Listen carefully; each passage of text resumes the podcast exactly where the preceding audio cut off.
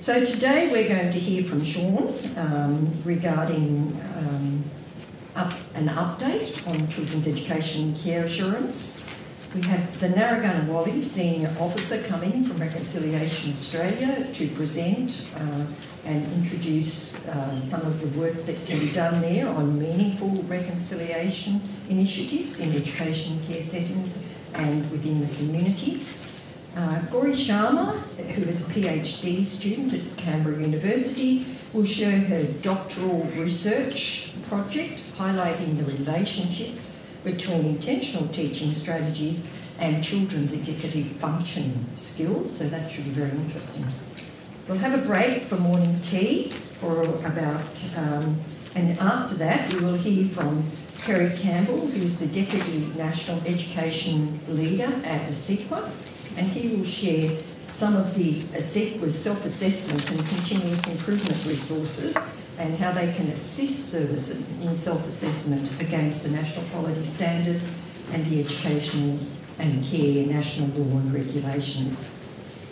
Our last presentation for the day will be delivered by Rowena Muir, who is the Director and Pedagogical Leader at Manuka Childcare Centre, and Rowena will share MOCA's approach to high quality professional learning and how this relates to their plan for continuous improvement. So in those last couple of sessions, a very strong focus on continuous improvement, and I know that that is something front of mind for everyone. Now I'd like to hand over now to Sean, who will uh, do our acknowledgement and give an update. Thank you. Thank you, Wendy, and I'm, I'm honoured today to um, give the acknowledgement of country um, in Ngunnawal language. Dora Nuna, Dora Ngunnawal, Yangu Nalawiri, Unimanyan, Nanawari, Duawari, Ingada Dindi, Wangarali Jinyan. And that translates as this is Ngunnawal country. Today we are gathering on Ngunnawal country. We always pay respect to elders, female and male. Um, I hope I'm getting this right. And there's a lovely picture of just out past Weston Creek there in Coleman Country. Um, colleagues, I'm going to talk about um, today um, just some of the national updates mainly, but some of the local updates as well. Um.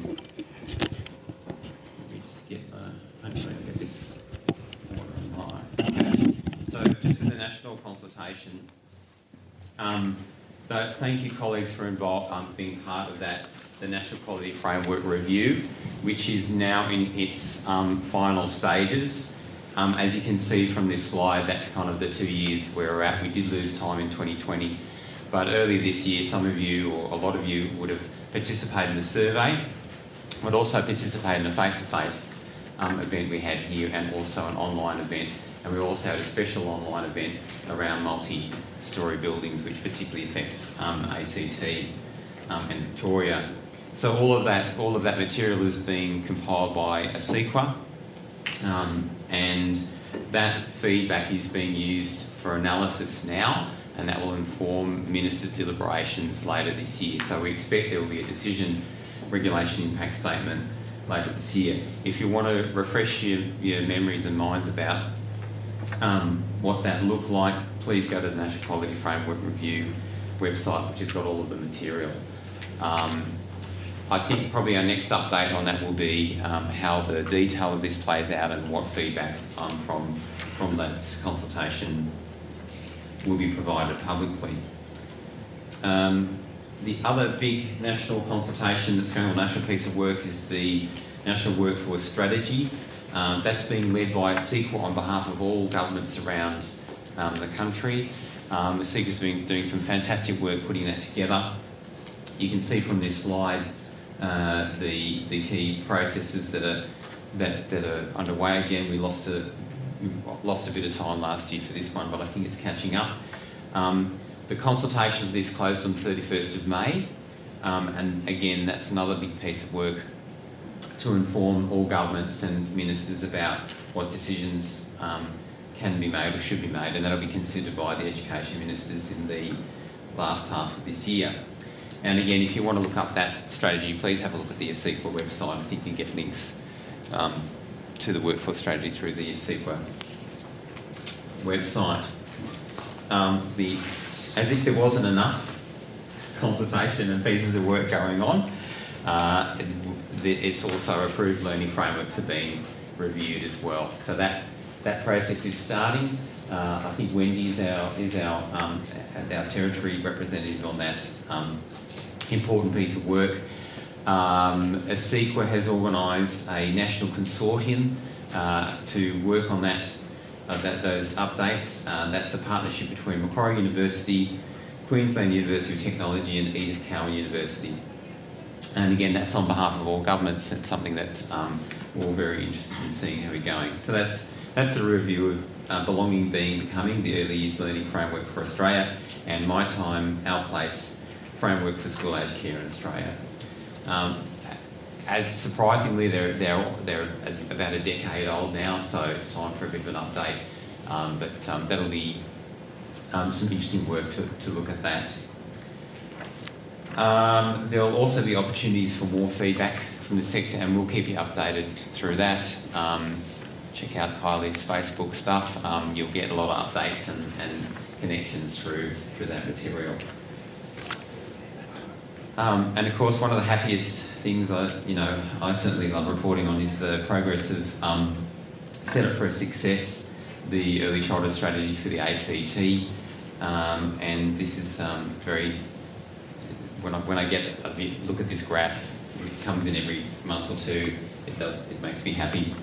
So this is the progress of the three-year-old initiative under the early um, childhood strategy set up for success.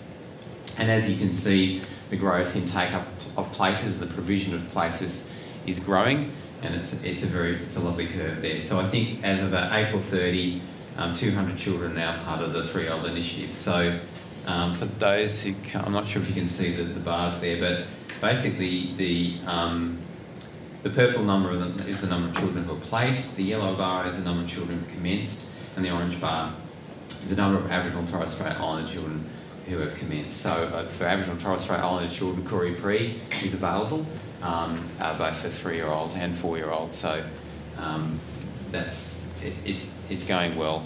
And I think, um, you know, a couple of years ago we had the analogy of the river filling up and the, the river's simply filling up. So I encourage everybody to, um, to find out more about it. Um, and uh, if your organisation would like to be involved, please, please get in contact with us or visit the Early Childhood Strategy um, website. The other thing that's going on uh, is some of you uh, who would have been, uh, who are involved in the three-year-old initiative would have been offered three uh, free places for um, trauma-informed um, training uh, and practice. Um, those places are, are, filling up as the three-year-old program rolls out, and I encourage that if you are part of the three-year-old program and you're not accessing that trauma-informed training, please do. But as part of our arrangement with the Australian Childhood Foundation, um, we're investing in the delivery of trauma-informed training for all of the sector, and uh, you may recently have noticed that um, that training is now um, available for everybody in the sector at $33 um, per registration. So it is a, it is an affordable um, uh, program, and I, and I have to say um, I've gone through it, and many colleagues in in the regulatory, have gone, regulatory authority gone through it. It's very modern. It brings a lot of stuff that you may have had um, engagement with in different disciplines. Um, it really is, it, it's, it's a great piece of work, so I really encourage people to participate in that. Um, and the sort of things it deals with, the evidence about, about trauma and its, its impact on child development, the principles of trauma responsive practice, creative and practical strategies um, that support the recovery of children and young people from trauma, and ways to collaborate with others um, to maximise the impact um, for the support we provide to children in those circumstances. Now, as part of that training and as part of the whole package that we've, um, we've partnered with uh, the ACF, is to deliver um, trauma responsive professional support networks. So, a community of practice kind of model. Um, that started, we already have our, uh, our champions, and we've got a really good response of champions around the territory, and the idea is we make it as um, uh, effective and, and, practical and um, uh, supportive as possible. So those champions will be establishing these networks and the idea is that everyone can connect together to work on um, experiences. As you'd appreciate in a small jurisdiction, it's very, it's very difficult to envisage um, everybody um, uh, working with children with all of the expressions of how trauma comes about and how, how, how it manifests itself. But together we can share our experiences and actually work with children um, and learn from each other's experiences and learn from the experiences that children have gone through as well. So that information is in the in the packs uh, on your tables. Um, please do take that up. It's an opportunity to engage in, in my opinion, really high quality training, high quality content, really modern content for um, a, a, very affordable price. And if you are part of the three-year-old program, please take up the, the free places for training and get get, get behind the um, the professional uh, support networks. Okay, that's my that's my rave of the, the things that uh, I had. Any any questions or um, things people want to mention? Sean, could you just um, clarify with the three-year-old program, is that open? So we're from an outside school knowledge centre. We are we do open to three-year-olds, so we're approved for that. Are we therefore eligible to be part of that program, or is it just for daycare? It, it's it's really for longer hours. It's it's really a um, a model of uh, at the moment it's seven and a half hours over two days, um, and it's it's it has always going to expand to 48 weeks as well. So at the moment it's 40 weeks. It'll expand to 48 weeks. I'm looking at Rovers. I think she's participating. I've Got some idea what what I'm supposed to be talking about. Um, yeah, so, but um, if you want to set up a centre-based service, and yeah, absolutely, we, yeah, it'll be, be fantastic. Okay, well, look, I'll hand, I'll hand back to Wendy. Um, thank you, colleagues, and it's great to see everybody today um, in person as well. Lovely, thank you, Sean. I would encourage everyone to take up that offer of uh, undertaking the Australian Children's Foundation's trauma informed um, practice option of training at $33 a person. That is pretty reasonable. So, and I think everyone here would um, understand the importance of that uh, training in today's world. Um, so, yeah, I strongly encourage you to have a, a, look at that and check it out in your pubs and get involved with that. We're now moving on to a presentation from the Narragunnawali uh, group. Now, I don't think Esma is here. No? No, my name's Julie. We've got Julie to, to do this presentation. Um, very wonderful website, so I'm hoping that you'll all be encouraged to participate and uh, have a look at it. Thanks, George. Thank you, Wendy. Hello, everyone. Thank you, Sean, for that beautiful um, acknowledgement of country in Ngunnawal language. How special that you're, you've been uh, given permission to do that. Um, before I start, I'd also like to acknowledge country. I'd like to acknowledge that we're here on Ngunnawal country. Um, and I'd like to pay my respects to elders of this country who have cared for this country since the beginning of time um, elders past, elders of today, and elders of the future. And I'd also like to extend that respect to any Aboriginal or Torres Strait Islander people who are in the room today. Um, and I'd just quickly like to reflect on um, country this morning. So, uh, one of the ways in which I, as a non Indigenous person, um, acknowledge country is to spend time on country here in Canberra um, and notice uh, the beautiful place that we live and try and connect with that in ways that are important to me. So I did that yesterday. I went up to um, spend some time out um, in the hills near Casey and found some gorgeous old granddaddy trees or grandmummy trees, I'm not really sure. Um, but yeah, that was a lovely way to connect with country for me and driving through the fog this morning as well. So I encourage you to reflect on how you connect with this beautiful place that we are able to live. So my name is Julie Boba. I work for uh, Reconciliation Australia's Narragunnawali team. Um, I'm a teacher and I've spent many hours in this room learning just as, um, just as we are today.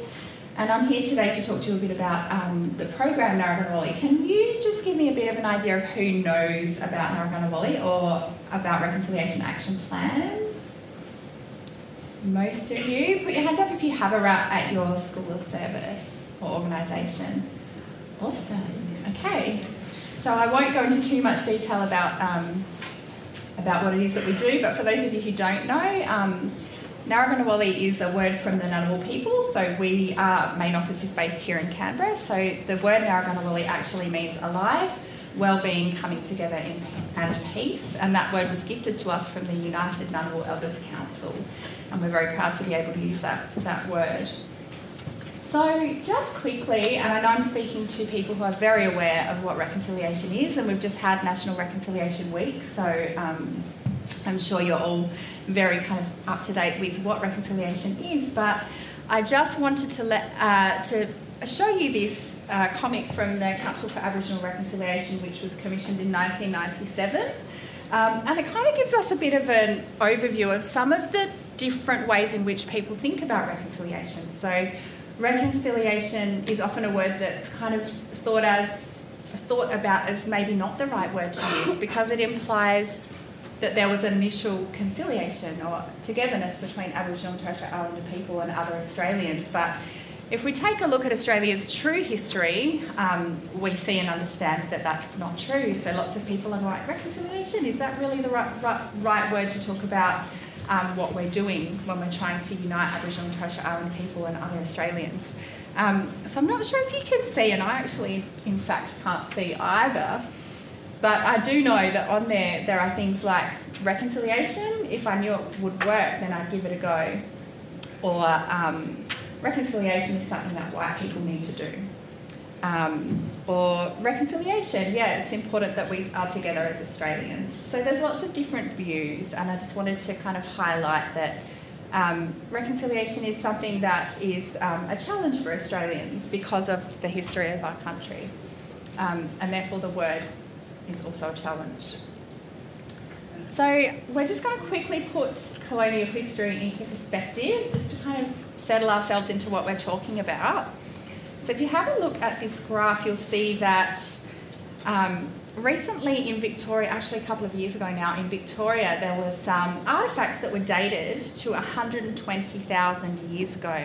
Um, and that doesn't just mean that people were here in Victoria 120,000 years ago. These artefacts are actual proof of uh, culture, cultural practices. So uh, people who were um, who were here speaking languages, uh, practicing cultures, um, were here at least 120,000 years ago in Victoria. So if you think about, um, and if you talk to Aboriginal people and have close relationships with them, um, you'll come to understand, and hope, hopefully some of you do have those relationships, that Aboriginal people um, have been here, uh, will say that they have been here since the beginning of time.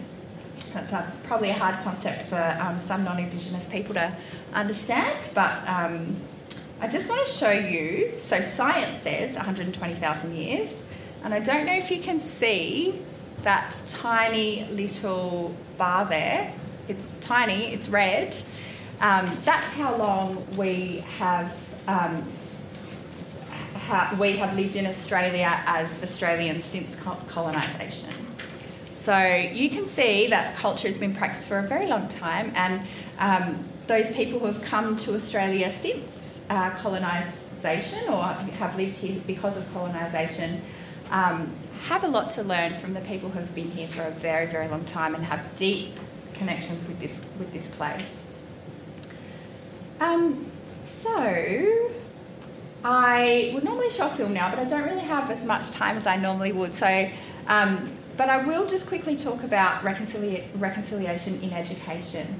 So we um, we as teachers and educators have actually been, kind of been robbed um, in the education system so far because I know for myself, I felt when I first started learning about this concept, I felt quite uncomfortable because I was like, well, I didn't get to learn about this at school. Put your hand up if you feel like you got a really comprehensive education about Aboriginal and Torres Strait Islander cultures and perspectives in your in your teaching, uh, in your learning. Sorry, as a younger person, as a as an undergraduate person at university or as a master's degree or PhD person, does anyone feel like they've got a good education? I don't see a single hand. So, nor do I. And we've kind of been robbed because we've been left out of this um, amazingly rich and diverse world that places us in the place that we live and learn. And so, what we have to do now as educators, and I'm also a teacher, I'm an early childhood and primary teacher. Um, what we need to do now is we need to think about how we learn, unlearn, and relearn. So, some not only did we not get a very good, um, a very comprehensive education, but we also have been taught by a system that um, preferences colonial perspectives. We've taught, we've been taught by that system some things that are actually not true. So what we need to do now is we need to do a little bit of unlearning and we need to do a bit of relearning. So, um, and that's our job as teachers, and that's you know part of um, what Perry is here to you know Perry's work does, and um, actually Mocha as well. You've got some beautiful, uh, lovely speakers today, and you will um, yeah you'll learn a lot. So we do need to do unlearning and relearning, and so that's what the film that I I encourage you to go onto the um, platform and have a look at some of the films because that will support your kind of understanding. Okay, what is reconciliation built on? So there are five dimensions of reconciliation. One is race relations, so that's the relationship between Aboriginal and Torres Strait Islander people and other Australians. One is equality and equity, and um, we've all seen that um, comic of kind of a kid a couple of kids at a fence. On one has a higher box, one has no box, one has kind of a medium box, and they're all trying to reach over the fence.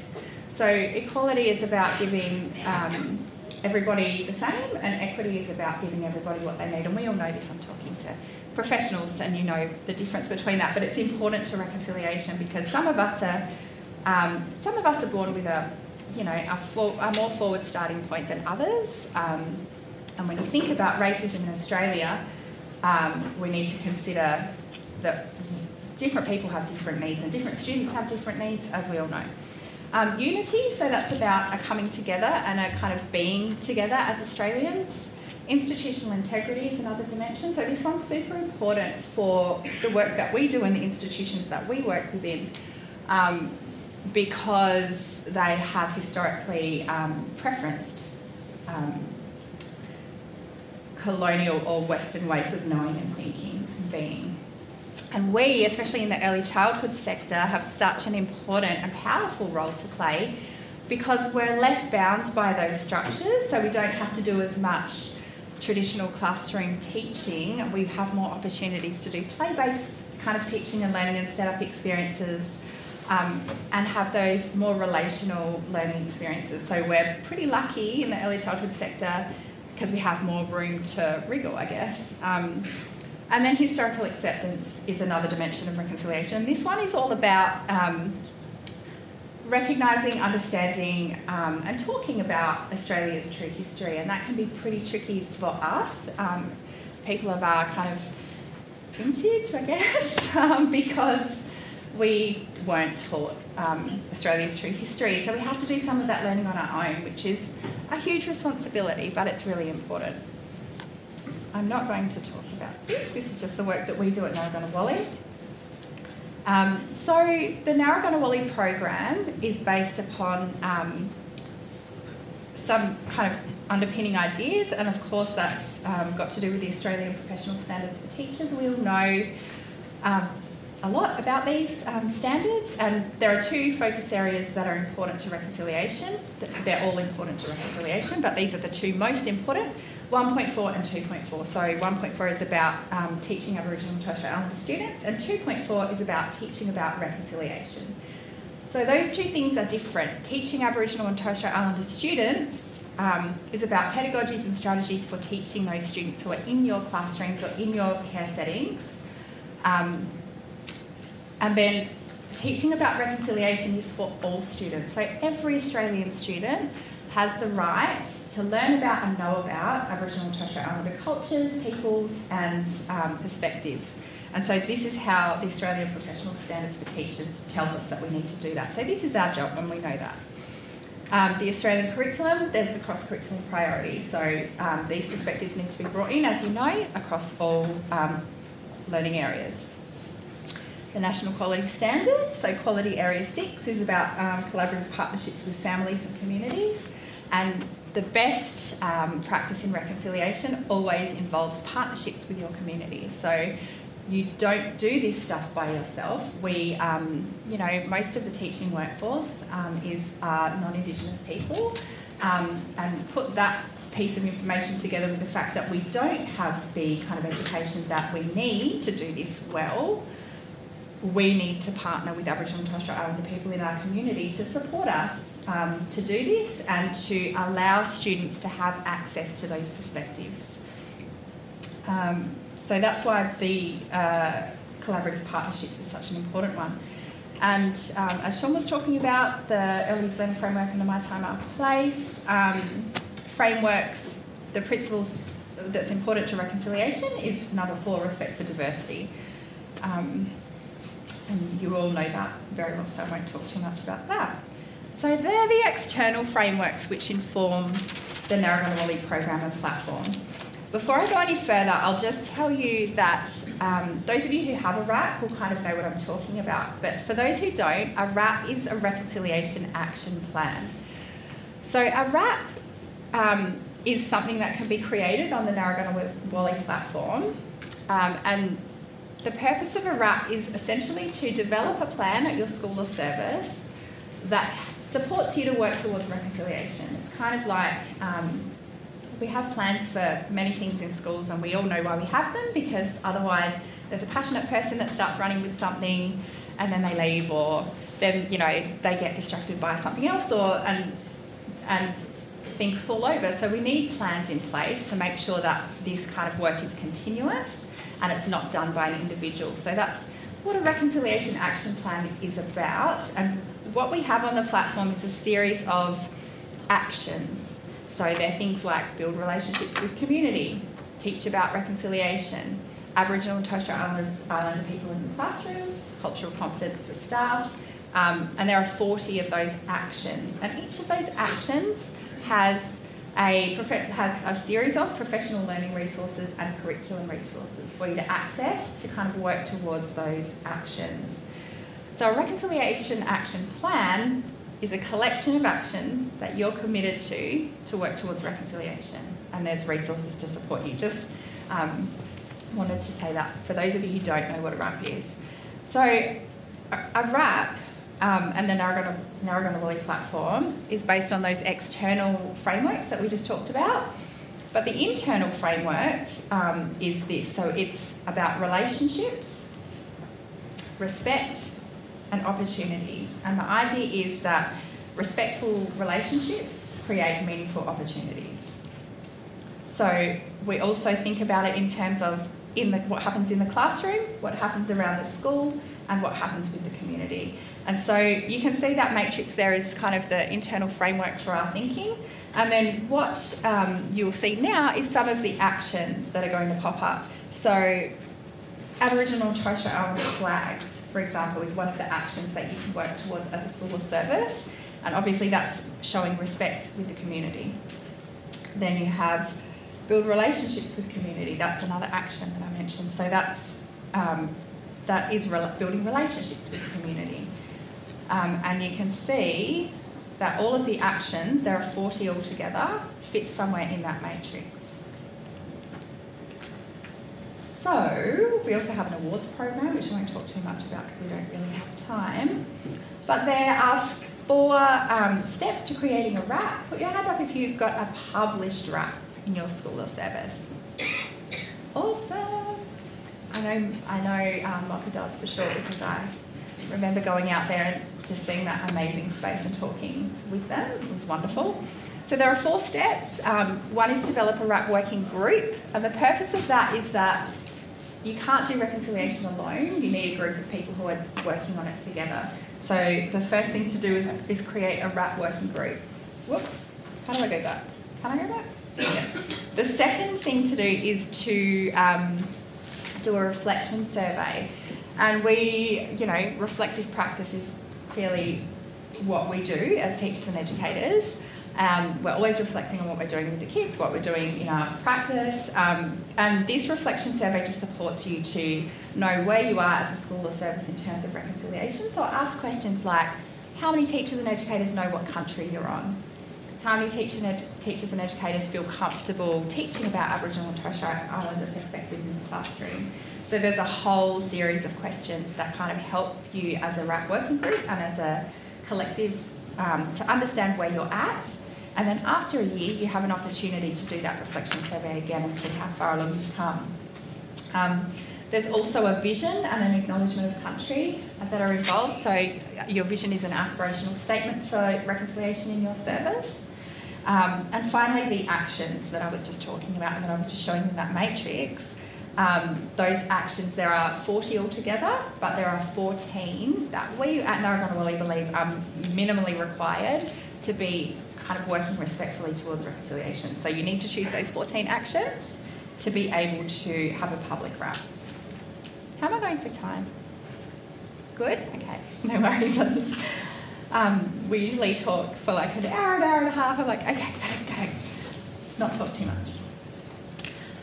What I will do now, because I have been talking a lot, is um, I, am going to ask you to, we're going to do a little bit of an activity, a bit of a head, heart, hands activity, and I'm pretty sure you all know exactly what that is.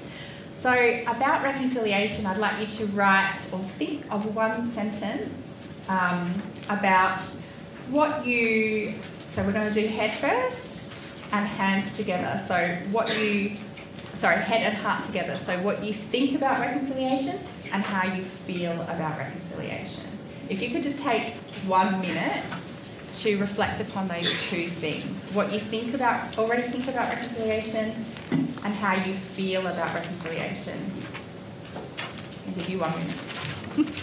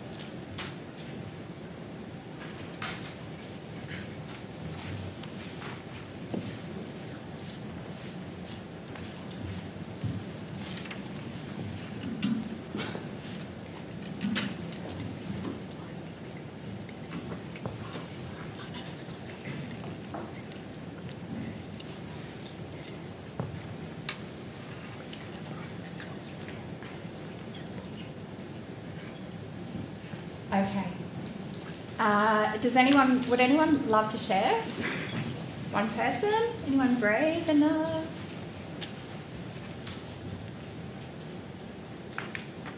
Yes. Oh. Yes.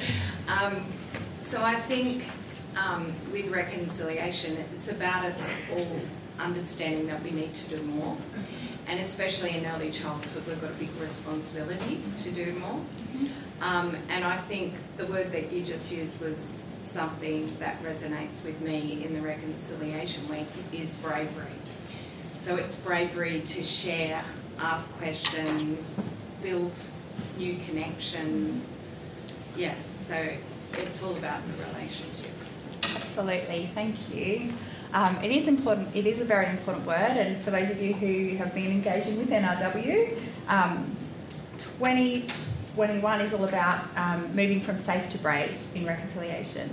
So, uh, yeah, the State of Reconciliation in Australia report um, is kind of talking a lot about moving from safe to brave. So, trying to if you go onto the Reconciliation Australia website, there's a whole heap of actions that you can take to move your thinking and your action around reconciliation from kind of those safer things that we do to more brave action. And it's kind of about you know, bravery in terms of tackling racism um, and the things that you can do as an individual, both as a personal, you know, in your personal worlds as well as in your professional world. So yeah, I encourage you, thank you.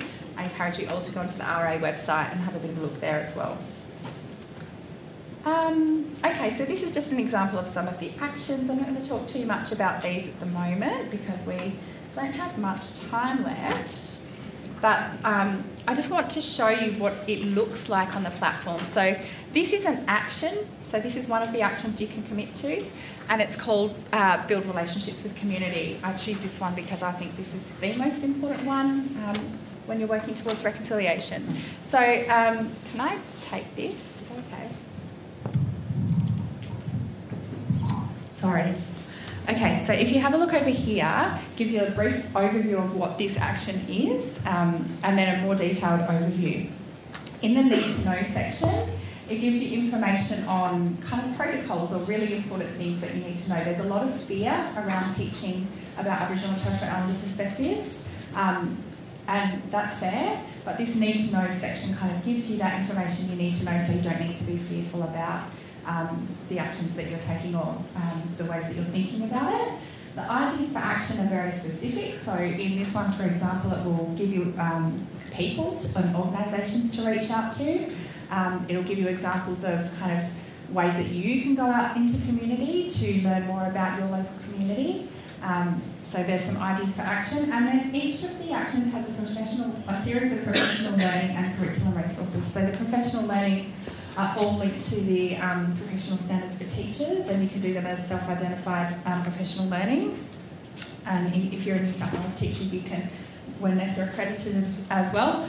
And then curriculum resources um, are all linked to the Early Years Learning Framework and the Australian curriculum. So um, they kind of set, sorry, they're kind of set up like lesson plans. Um, I'll see if I've got an example. Oh, it's going through and showing me. Okay. So this is an example of the professional learning resources. So there are things like, um, you know, curriculum audits, evaluating resources guides, uh, a whole heap of links to external, you know, uh, places, organisations, information, and curriculum resources as well. So I don't think I have um, an example to show you what the curriculum resources look like, but it pretty much is set up like a lesson plan. It's like um, curriculum links, uh, activity, um, learning outcomes, uh, assessment, attachments kind of thing. We also have a series of subject guides. So these are really helpful for primary and secondary teachers, but they're also helpful for early childhood as well. Um, and what these give you is a very detailed kind of overview of the historical perspective of each of these subjects in relation to Aboriginal and Torres Strait Islander peoples and cultures and histories. Um, and then it gives you a whole heap of Aboriginal and Torres Strait Islander people who have contributed to these fields um, and links to their works, their texts, their you know, music, their art, um, and then anything reconciliation related to do with those learning areas. So the English one gives you a whole heap of texts that you can use in the classroom, that you should have in your libraries, in your services, etc., um, etc. Et so they're really useful. This is what a RAP looks like once it's um, once it's published and complete. So it has your vision, it has your acknowledgement, um, it shows your actions, the members of your RAP working group, um, and the goals and deliverables. You can also set goals and deliverables. And then that's the poster that you can put up around your service. There's also a Who Has a RAP map. So if you are a, pers- a school or organisation or service who doesn't yet have a RAP and really want to work with somebody or ask some questions, you can access this network here with each other. Those people put up their hands, you can go and talk to them. I can see some smiling faces who I think would be happy to be approached about talking about their RAP. Um, and or you can go onto this Who Has a RAP map and kind of click on people that are close to you geographically. Um, it's also really important if you're working with Aboriginal community, um, Ngunnawal people or Ngambri people here or Wiradjuri people here in Canberra, it's really important to kind of not overburden those individuals who have got a lot of schools and services asking them for help. And if you can work together i- with people who are close with you geographically, um, then you will be able to kind of lessen that burden because you can have someone come out and do something for your school or service, and you can have um, yeah a collective kind of group of you experiencing that rather than and it's cheaper as well if you work in that way. Um, okay, so here are some further resources. We're nearly we're out of time for our chat today, um, but here are some further resources for you if you'd like to go away and learn more. We have a series of webinars which kind of unpack some of the actions, and we work with Aboriginal and Torres Strait Islander people to produce these webinars, and they're all on the platform. We also have a, quarterly newsletter, so you can access that on the platform as well.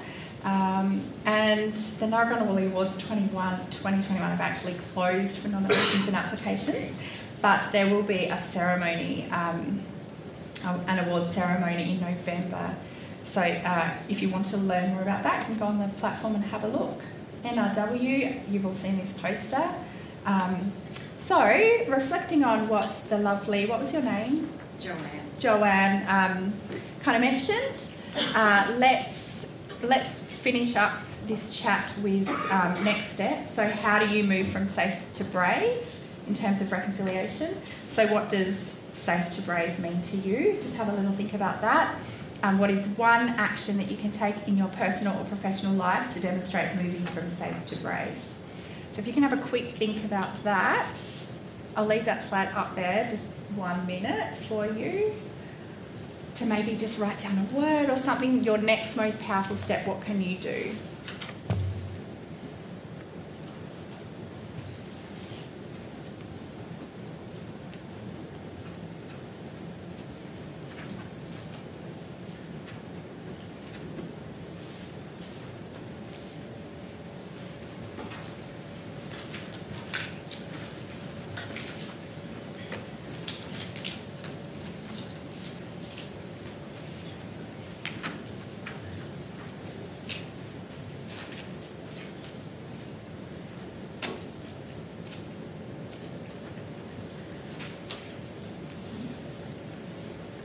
Okay, does anyone want to share their word or their next most powerful action?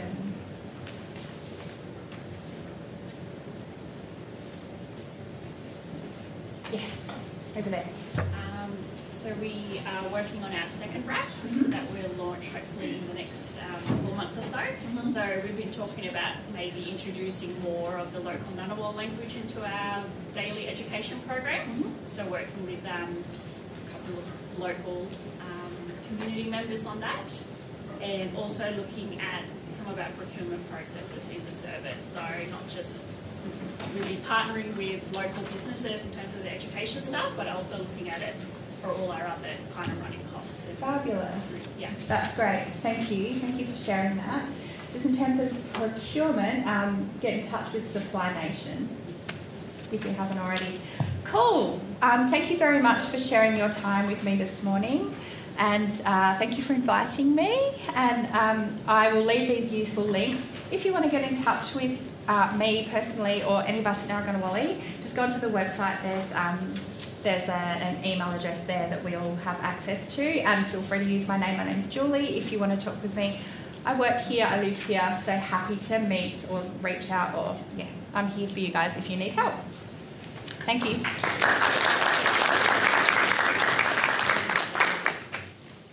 Thank you, Julie. Can I just say how heartwarming it was to see so many hands go up um, when really asked that question at, at the start of Julie's session.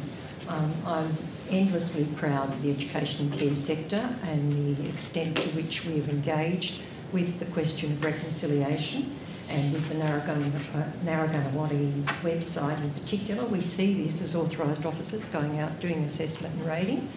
But I do also see the flatlining that has gone on, and that I think is because we're working in that safe zone, and it could be that we can be a tad braver in what we try to do.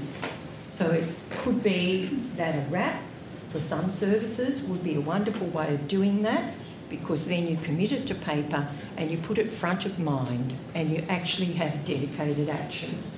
So um, I think that that could be a, a good for next step for, for some people. But well done on the level of engagement that we've had in this space in the ACT, and um, I think we should all be happy. I don't want to say proud because it's something that should do anyway, but happy with progress. But don't just be safe, be brave. I'd like to now introduce the next speaker, uh, Gauri Sharma. She currently is uh, working at Deakin Early Learning Centre as well, which is an interesting piece of information. So it's lovely, Gauri, to have you with us today as a, a fellow practitioner as well as a PhD student. Um, if you'd like to come forward, thank you.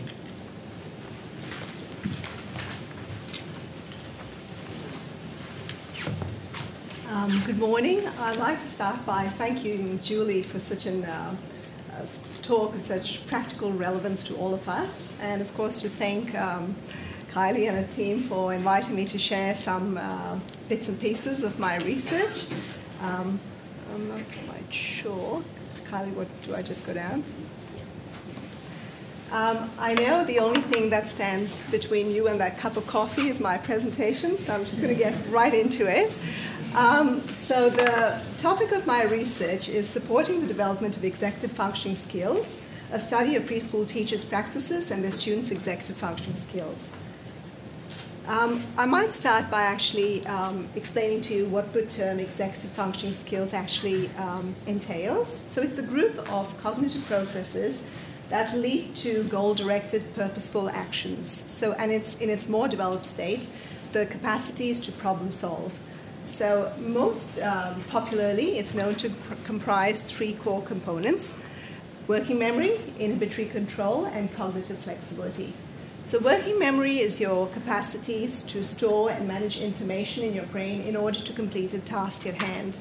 So, in a young child, um, their capacities to recall rules and routines demonstrates that they're actually exercising their working memory. Inhibitory control is the ability to control your actions, your thoughts, your behaviors, your attention in order to complete a predetermined task. So, in a young child, uh, you know, in your preschool classroom, it'd be sitting and listening to or attending to, say, uh, story time um, until the task is complete. Uh, and uh, cognitive flexibility is the ability to um, shift your perspective or your thinking based on change demands. Or you can think of it as uh, your capacities to think of things in multiple ways. So, when a child is, say, working with a puzzle and they're spinning the puzzle pieces around in order to uh, be able to fit them into the slot, they're actually exercising their cognitive flexibility. So, interestingly, early executive functioning skills have been deemed to be the most powerful predictor of life outcomes and when we speak of life outcomes, we're not just speaking of your income levels or your, um, your education, but also conviction rates, addiction rates, your general uh, health and well being, your capacity to actually maintain long term relationships. And a study in Dunedin actually followed a cohort of um, a thousand individuals from birth until the age of 32. And what they found was it was the, the individual's executive functioning skills at the age, at their preschool age, which was the most powerful pre- predictor of their life outcomes at the age of 32. So, uh, for us as educators, it's really important for us to actually know that the ages of three and five, between the ages of three and five, have been viewed as uh, an area of concentrated growth of these skills. In the shorter term as well, executive function skills um, have been deemed to be powerful predictors of your academic outcomes. So it's your early executive functioning skills that actually um, support individuals to adjust socially and emotionally to a school environment, to be able to forge relationships with their um, peers, with their teachers, their um, you support comprehension skills, reading skills, mathematics skills. So, noting the relevance of early executive function skills, a whole heap of research has been conducted on interventions that can actually build these skills in young children. So, you've got interventions based on pretend play, computerized training tasks, a lot of interventions. So, for us as educators, the important point to take home from all these interventions is the fact that you can actually build these skills in young children.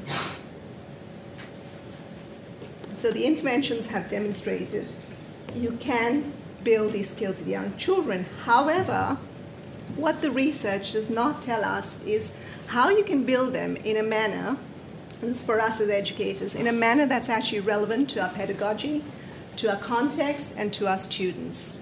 And so, um, so that's the gap in the literature which my um, research is trying to fill. So, of course, as a thought of relevant practice, you, your mind goes to intentional teaching in early childhood education. And as we all know, intentional teaching is one of the eight core practices underpinning the EYLF.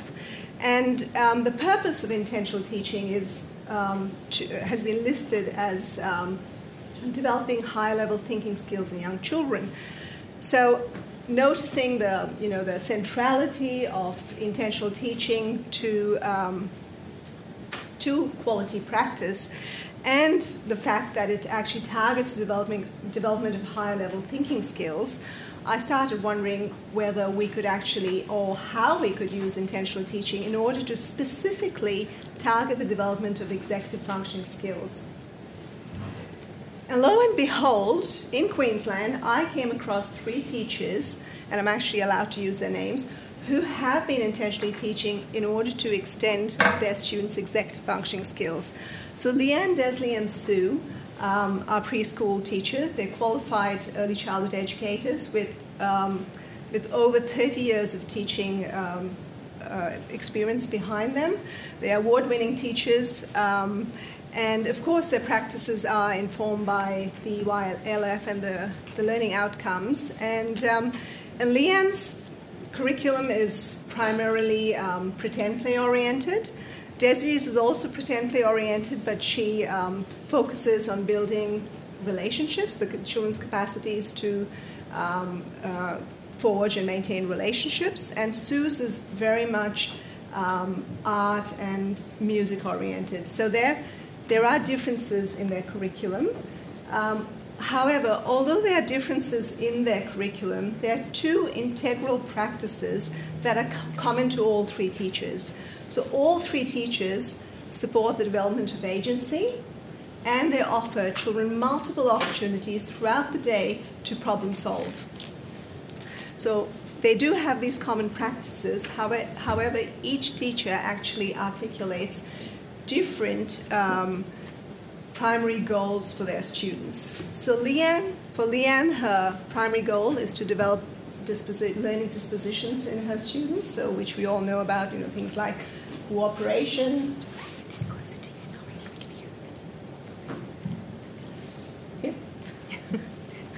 Uh, so things like uh, cooperation, um, resilience, persistence, uh, imagination, etc. Um, Desley, on the other hand, uh, as I said, focuses on building children's capacities to forge relationships, so very much a social emotional uh, orientation, so targeting, targeting those social emotional skills in children. And Sue, um, her aim is to build, uh, develop children into self regulated learners, which in a way she, um, she, does in a similar manner to Leanne. She targets the um, development of learning dispositions in young children. So, through this slide, what I'm trying to demonstrate is the fact that all three teachers actually have different, they've articulated different primary goals um, for their students, but they actually believe that the development of executive functioning skills supports their students to achieve these goals. And that's the reason why the teachers actually chose to target the, the development of executive functioning skills in their students. Now, what actually ensured that these teachers' early childhood practices um, and their, or, or, rather, their executive functioning practices that targeted executive functioning skills and their pedagogy their, um, and uh, context aligned really well was the fact that once these teachers actually gained an understanding of executive functioning skills, they donned an EF lens, an executive functioning lens. And they began to view their existing practices and their existing activities through an executive functioning skills lens and began to view their students' engagement uh, with these activities through an executive functioning skills lens. So when the teachers done an EF lens to view their existing practices, they realize that all preschool activities are inherently EF demanding. So your routines, your transitions, your free play, all this, all these activities are actually inherently EF demanding. So instead of adding activities, all the teachers did was incorporate strategies to extend these um, opportunities, or rather the EF demands, within their existing pract- uh, activities. And when the teachers uh, actually um, began viewing their students' uh, executive functioning skills, uh, their students' engagement with activities through an EF lens, this gave them a deep understanding of their students' abilities and their um, EF capacities. This gave them a deep understanding, and this deep understanding actually um, resulted or informed their EF enhancing practices. So, this EF lens that the teachers adopted ensured that their practices aligned really well with their pedagogy because they didn't need to um, incorporate any new activities. And of course, it, there was a lot of responsiveness because it all depended on, on their students' executive functioning skills. I'm just going to take a quick detour, just a quick recap on what intentional teaching actually uh, entails. So I, I, think we all know it's um, you know you have you identify or define teaching goals or learning objectives for your students, and then you identify as an educator you identify strategies so, so, so as to help your students achieve these goals. And these t- strategies are incorporated during teacher and child led activities. And finally, of course, the continual assessment of these, um, of these strategies um, to ensure the efficacy and then adjusting them based on, the, um, on this assessment. So, for the rest of this uh, presentation, I'm just going to uh, talk you through the second element of intentional teaching as far as these teachers were concerned, pertaining to teaching executive functioning skills. So, the strategies that the teachers employed on this slide, you have the strategies um, that the teachers employed during teacher led activities. So, planning for play was the, one of the activity, uh, strategies. Um, it was implemented just prior to children engaging in indoor free play. So at Leanne and Sue's, um, uh, Leanne and Desley's preschools, pretend play was the primary form of play the children engaged with during free play. And at Sue's place, it, you know, she actually offered a multitude of activities. So all children at all three preschools planned for their pretend of planned for their pretend play activities, and at Sue's also for block play. And planning for play basically entailed children actually deciding the, their play themes, identifying the, the area that they'll be setting up their play, and then um, identifying the sorts of resources they would require to, um, uh, to develop their props for their play.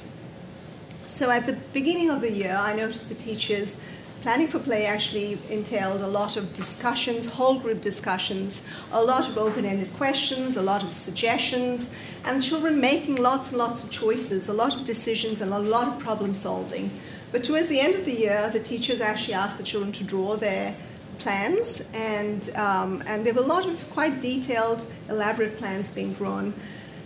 Um, what the teachers believed was as the children engaged in the planning process, of course, that is inherently EF demanding. But when the children actually engaged in their play, following their, uh, their plans, their plan, their play became very, uh, a lot more goal directed, um, resulting in them exercising their executive functioning skills. So the second um, strategy that the teachers incorporated was increasing the complexity of tasks over time. Now, all of us do that uh, in a preschool. We are always uh, increasing the complexity of tasks over time um, by increasing the complexity of the instructions. But these teachers also incorporated child guided changes to the activities. So, um, so for example, if you you know you have a music session and you say singing head, shoulders, knees, and toes, you ask the children to incorporate changes to these songs. So you know you know, someone says you could sing it with your eyes shut, or you could sing it backwards, or you could muddle the words around. So, what's happening when these children are actually uh, suggesting alternative ways of singing the song? They're exercising their cognitive flexibility. And when they're incorporating these changes and um, singing the songs in these different ways, they're actually exercising every single element of executive functioning skills. So, um, and then we come to minimizing teacher direction. So, this was something the teachers actually implemented during routines, where they uh, would, uh, you know, say, for example, packing up. So, the teachers would get the children to sit on the mat, and you, of course, the resources strewn all over the room, and they'd ask the children to look around and uh, decide if they can spot any area which needs to be packed up, and, and then they'd go ahead and pack it up. So, what the teachers are doing here is getting children to make decisions regarding what needs to be done, using their working memory to recall where things were put away, how they were put away, and then problem solving. You know, if something's large, it's too unwieldy, or it's, it's too heavy, how are they going to move it to ensure it gets back to where to its original storage spots? Um, and then problem solving to you know ensure things get packed away neatly, just the way they were. So with the large blocks, they fit in those shelves or in the containers correctly. Um, so the teachers gave them the time to actually exercise their executive functioning skills when they actually let the children do these, perform these acts independently. Um, then supporting children to self-regulate their behaviors. So instead of getting children to, um, instead of directing children's behaviors, the teachers actually um, gave children the opportunities to make those um, decisions regarding their behaviors. And they did that through motivating children, and we, a lot of us do that, you know, give them um, choices, and then you give them, let them know the consequences of their choices, and that guides their behavior, or you make them aware of the other's perspective. So things like, you know, if you all speak together, I can't really hear you, but if you put your hand up, um, I know you have something to say, and then you'll all get an opportunity to share your thoughts and be heard. So these are things that motivate children to actually guide, uh, motivate the children to actually control their own behaviors. Um, and Sue, on the other hand, instead of motivating children, would create opportunities where she could direct behaviors she'd convert it into a problem solving opportunity. So she'd get, um, you know, for example, if the child's not, um, I don't know, things like participating or contributing to a routine, um, she'd ask the child to come and sit next to her, you know, really friend- friendly interaction, come and sit next to me and let's look around for clues as to what you could be doing at this point. So non confrontational, not actually directing anyone, but the child, the children themselves would then work out what they need to be doing and they would then feel, you know, that sense of agency would be there that they themselves have decided, oh, actually, I need to be doing this, and they would engage their executive functioning skills by doing that.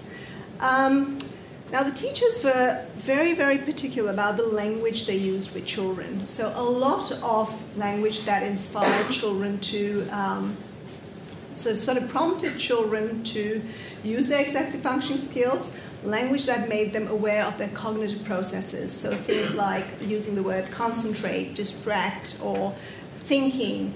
And at the same time, being very purposeful about not using certain words. So, not using the word guessing, because words like, you know, if you ask children to guess, it, it um, implies that you're not expecting them to actually use their, um, their, their thinking. Not, uh, it's not a purposeful, think, thoughtful act.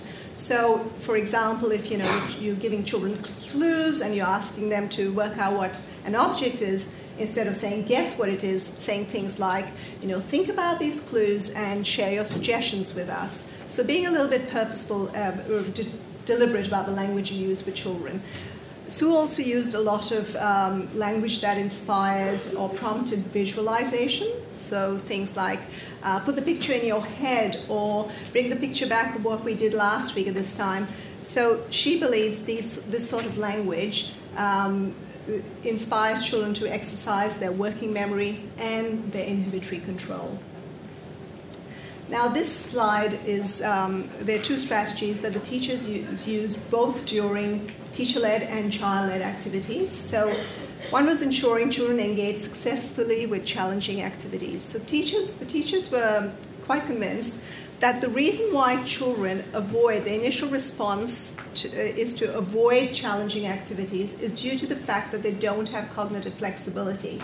So if a child actually experiences success when engaging with a, ch- uh, with a challenging activity, this builds that flexibility in, in their thinking. Oh, yes, I've actually done this before, or when something was difficult before and I succeeded. And this makes them then want to approach those problem solving tasks. So it builds that cognitive flexibility. Um, and that's the reason why they ensure that every child actually engaged with all challenging experiences. Didn't matter how challenging the child thought it was, they ensured they, provide the, they provided the appropriate amount of scaffolding to ensure the child actually succeeded in the task. So a lot was to do with addressing the stress levels, a lot of humor, because humor actually brings children to that um, appropriate or the optimal level of stress that ensures they can access their executive functioning skills.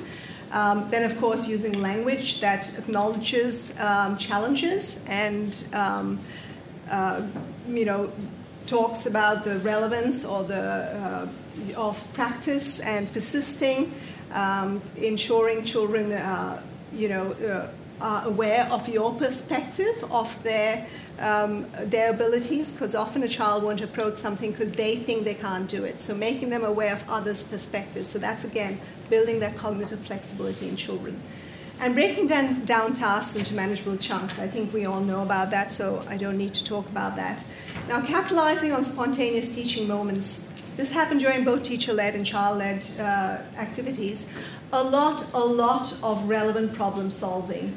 And, and then adhering to what the children came up with. So, um, for example, uh, you know, a child just walked in and she has a fractured arm. So, how can we ensure this child is safe in the playground? Asking these children to list suggestions as to what we could do to ensure the child is safe. Or it's, it's really cold outside. Um, how can we ensure our clothes don't get when we're playing with, uh, you know, engaging in water play. Um, so getting children, you know, there are lots, every day we have a lot of these instances where we can ask children to solve these problems. And then um, in, in, during child-led play, you know, asking children questions about their play, uh, offering them suggestions, joining in play, now, joining in play is a very powerful thing that uh, teachers can do because when you join in play, you are actually telling children that you value their play. And when you value their play, you actually um, immediately ensuring the child is more deeply engaged in their play. So, um, so these were some of the things the teachers actually did.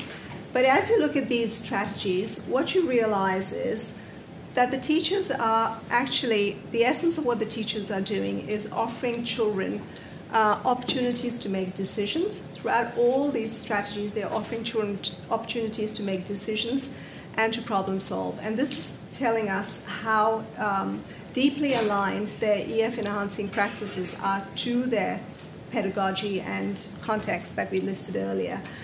Um, but I mean, let's think about these teachers. They've been teaching for 30 years. These are award winning teachers with multiple degrees. And um, I mean, and their centers are uh, all rated exceeding national sta- standards. But it was only when the teachers began to intentionally teach to support executive function skills that they actually became aware of so many, many more opportunities to offer children, uh, opportunities for children to exercise. Um, uh, agency and to uh, problem solve. And I would actually argue that when you get children to problem solve um, and you, you know, ensure that children succeed in problem solving, you're actually feeding into that sense of agency. Um, so basically, what the gist of my thesis is, is that when you're intentionally teaching to support the development of executive functioning skills, this actually provides educators a framework to support student agency. And we all know how integral, how vital student agency is to learning in, in the early years. Um, so that's basically it. But before I end, uh, I did study the students' executive function skills as well. So at the beginning of the year, and at the end of the study period. And what uh, I realized, or what we, uh, when once we did all the calculations, we realized was the students with the lowest initial EF actually gained the most demonstrated the highest EF gains at the end of the year. So, what this actually um, indicates is that children most at risk seem to have benefited the most from intentionally teaching to develop executive function skills. And um, so, what it actually implies is that when you intentionally teach to develop executive function skills, you're actually ensuring that all children enter kindergarten on an equal footing. So, it actually is a bit of a um, sort of levels the playing field. Um, and that's basically it. So, thank you very much for listening.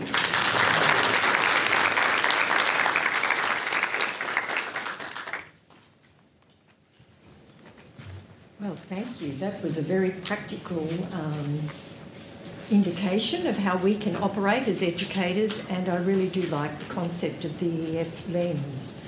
Uh, very useful thought for us to take uh, away, and the way in which that uh, sits beautifully with our curriculum documents as well. Thank you very much. That was beautiful. All right, so we've arrived at morning tea. Uh, we can be very mindful of being COVID safe during the morning tea. That would be lovely. And if we could be back here at 11.15 um, after your morning tea. So please go and relax and enjoy that. Thank you. All right, we'll get started. Hopefully you had a chance just to um, quickly jot down those things on that front page of that workbook that we will get to shortly. Um, thank you. Making the effort on a Monday morning is always a bit of a challenge, but um, thank you for the effort to not only you be here, but also make arrangements back at your services so you can be here and everything's still running smoothly. Um, my name is Kerry Campbell, I'm the Deputy National Education Leader at ACECQA, and yeah, it's great to be out with people in real life. it hasn't happened a lot over the last um, 14 months, so it is a nice opportunity um, to do that. Um, what we're going to talk today about in the short time that we've got together, and hopefully it's just a point to get you some ideas and things to take back and think about at your services, have those discussions um, back at your service around what self-assessment means at your service and how that fits in with um, the quality improvement process. Um, but before we do, I'll um, also pay my acknowledgement um, at ACECQA around Gadigal land, um, but acknowledging that wonderful acknowledgement that Sean gave earlier and also paying my respects. The, we gain a lot from the land that we're on. Um, probably the biggest thing is the privilege of being able to come and use it every day, whether we live or work or live and work on the same land kind of thing. So it's always um, good to be able to pay that acknowledgement of what land that we are living and working on and what that means to us and how that influences our work and things like that. So when we're looking at um, self-assessment, it's part of quality, and quality is not something that's ever finished. It's a continual journey. Even with our excellent rated services, what one of the criteria they've got to do is how they're going to think about for the next three years, how they're going to build on that, how they're going to maintain excellence and move beyond that kind of thing. So it's not anything that the National Quality Framework sees as an end goal. Um, I'm sure all of us at some stage would love to go, when do we get to the end? But there's not an actual end. And that's one of the great things about the National Quality Framework, I think, is that there isn't that end. Um, improving quality is one of the guiding principles of the National Quality Framework. It's ground in the National Quality Framework. It's about positive outcomes for children. It's about commitment and intent. That stuff that gets you up in those mornings when, as a Sydney sider, it's always cold when I come to Canberra. Even in, yeah, sometimes mid-year, like uh, not necessarily winter as well. But it's that thing that gets you out of bed every day, your commitment and the intent that you are going in to do your work and make a difference to the lives of the children and the families that you're working with and the communities that you're working in. So all, they all form part of that continuous kind of improvement um, stuff, that embedded approach that nothing's ever going to work in education and care if you're just doing it for the sake of doing it for a day or a week or whenever. It needs to be embedded um, in the approach and what's happening at the service. Um, that workplace and community culture it's really important, no matter where we work in the education and care sector, um, is that that culture within the workplace needs to be one that's focused on quality improvement. It's one that you work to improve the quality that you provide. It's the one that if you're in a leadership role, that you're thinking about the quality of the environment that you're providing your educators and your teachers as well, and how you can work on that. That's why we all have performance plans and stuff like that. And I know that the department spends a lot of time thinking about their practice as well and what quality they deliver in the roles that they do and how they can improve that and reflect on that. So it's not something that's unique just to service delivery, but it's a full part of the National Quality Framework that we can be in a position where quality and quality improvement is really important. And that it is continuous and evolving and it changes. And as you evolve and change, you identify new areas that, again, kind of you didn't think about 12 months ago, but now you're looking at it a completely different way and kind of going, oh, there's some areas that we need to focus on and target. So when thinking about um, quality improvement, we kind of think of a couple of different components that all kind of form part of that quality improvement um, process. And that first one has to be service philosophy. And that should be forming the basis of everything that you're doing and everything that you believe. And what I wanted, why I wanted you to write down those strongly held beliefs at that front page is just have a quick glance now, or when you get back to your service, and go, here's, off the top of my head, here's three or four strongly held beliefs that I at our service. How many of those are in your service philosophy? If they're strongly believed, believed, strongly held beliefs at your service, the thing that should be holding them strong is your philosophy. So have a look at that list, even when you get back to your service and go, oh, off the top of my head, these are the first things which are usually the things that you think of that you have the most tie to. How many of those are reflected in your service philosophy? How many of them are embedded in your service philosophy? Because I'm sure if they're strongly held beliefs, they're embedded in your practice, but is that reflected in your um, philosophy? And that service philosophy is the base of quality improvement planning. Um, the second part of it is self-assessment. We've got we've got regulations that tell us we have to have a philosophy, we have to self-assess against the regulations and the national quality standard, and that we have to identify areas for improvement through our quality improvement plan. So all of them form that part of quality improvement planning. And sometimes we just think that we get to the end and we've got this quick, we've got this quality improvement plan, and that's all that's involved in quality improvement planning. But for that to be most effective and work really well, it comes down to service philosophy and self-assessment, and they're a really strong basis kind of thing. And we've got to have them. The regulation says we've got to have the philosophy. You've got to submit that when you submit your QIP. And then you've also got to have that self-assessment. Now, the regulation doesn't say you have to submit that self assessment, but the work that should go into it, it's a great piece of evidence that any, any advisor coming out to do your self assessment or talk about quality at your service or talk to you about how you critically reflect. Self assessment is just another form of critical reflection.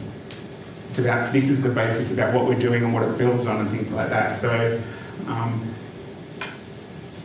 probably my key piece of advice, and hopefully the authorised officers in the room don't, don't mind me saying this, but the effort that goes into your self-assessment, it should be something that you want to share with authorised officers when they're coming out. Because it actually it unlocks a whole lot of your service and that thinking that you're doing about where you are and why kind of thing. So if nothing else today, my advice would be to go back and have those discussions at your service that if you don't already, Think about how you can share your self-assessment with authorised officers when they're coming out to your service. Um, another great tool that you have on hand is after every assessment rating that you have, you are handed a report that says, here's some ideas of where to focus your quality improvement planning. You could get a consultant to do that and a couple of grand later and a few hours at your service and you wouldn't get near the detail that you're going to get out of those assessment rating reports. So really have a look at them when they come in for what they are in that point in time assessment but also look about how that kind of feeds your next self-assessment, your quality improvement planning. It's kind of there for you on a platter. Um, so don't discard that. Yep, that gives you a report on your point in time assessment, but it's also a great tool for um, kind of thinking about future self-assessment and quality improvement planning. I'm going to fly through these, but I'm going to send a copy out to Kylie and she'll get a copy of the slides out to everybody as well, so don't feel like you've got to um, worry too much about that. So when we think about um, that self-assessment supporting that cycle, so it's about that, again, like I said, that service philosophy, that self-assessment, um, identifying areas for improvement, but also identifying strengths of the service. That's really important. Self-assessment is that, that opportunity to identify the great things that you do. And sometimes we tend to focus on that not so strength-based approach in self-assessment. We're only looking for things that we're not doing. But self-assessment is about looking for things you are doing as well. And for the majority of your day, they're the things that you've got to celebrate. We sometimes forget because we oh, this happened or this happened, and that's what we focus on at the end of the day, and that's the thing that we think about on the drive home in the afternoon or on the bus, and just like, oh crap, like that just didn't go to plan. But the rest of your shift went great, and some really great things and some great stuff happened, but we tend to focus on those little things. So self-assessment is that opportunity for you as a service to not only identify opportunities for improvement, but celebrate um, that stuff and move it into that um, quality improvement planning and that review and reflect cycle. It's a bit like your planning cycle. And quality improvement planning is part of that cycle that doesn't stop. And occasionally get to see services that kind of see self-assessment and quality improvement planning as a once a year we just do it and drive everybody bonkers and everybody hates we've got to do self-assessment, we've got to do quality improvement planning. But if it is that thing where it is embedded in your service in smaller chunks throughout the year, just as part of how your service operates and embedded into who you are as a service and how you do your thinking and your reflection and stuff like that. It doesn't need to be that once a year, oh crap, we've got to submit our quality improvement plannings at that time already. And we'll have a look at some of the benefits of kind of using that as an ongoing cycle and it's something that's happening um, constantly. So when we're thinking of um, self-assessment, as I said, the national law and regulations require it. Um, so does um, element 721 around assessing current practices, policies and procedures against the national quality standard, the national law and the national regulations. So sometimes when we think self-assessment, we're only thinking national quality standard.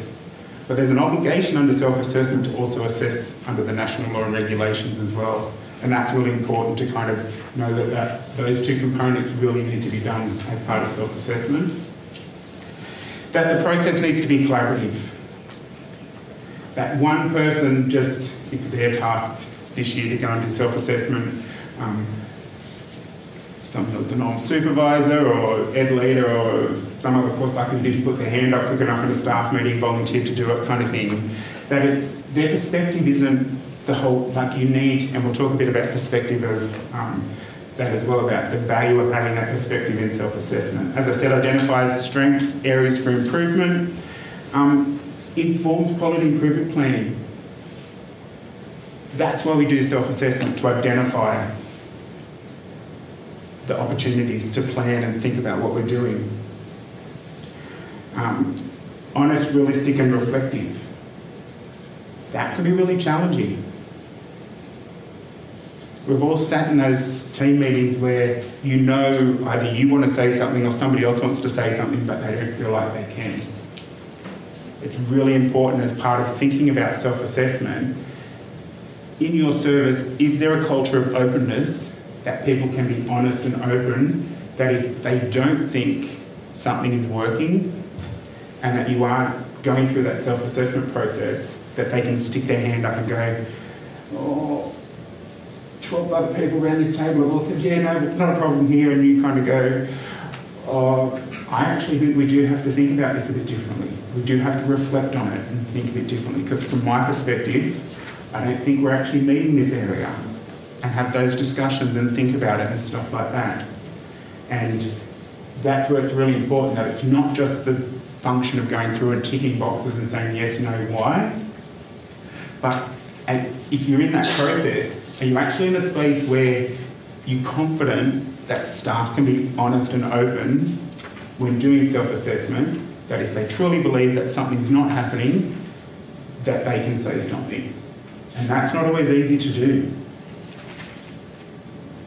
And it's unfortunate that it's not, but it's just the way it is. So part of really having great self-assessment is thinking, firstly, before we even get to self-assessment, have we created an environment where staff feel that they can be open, honest and realistic in doing that self-assessment? And it's a process. It's a process that continues to go. And it's not one of those things, as I said, where you just pick it up and go, oh, we're going to do it this week. Somebody can get out the checklist, get out the checkboards, that kind of thing. Think about how it's an ongoing process that's just built in to your day, your week, your month, how you approach that kind of thing.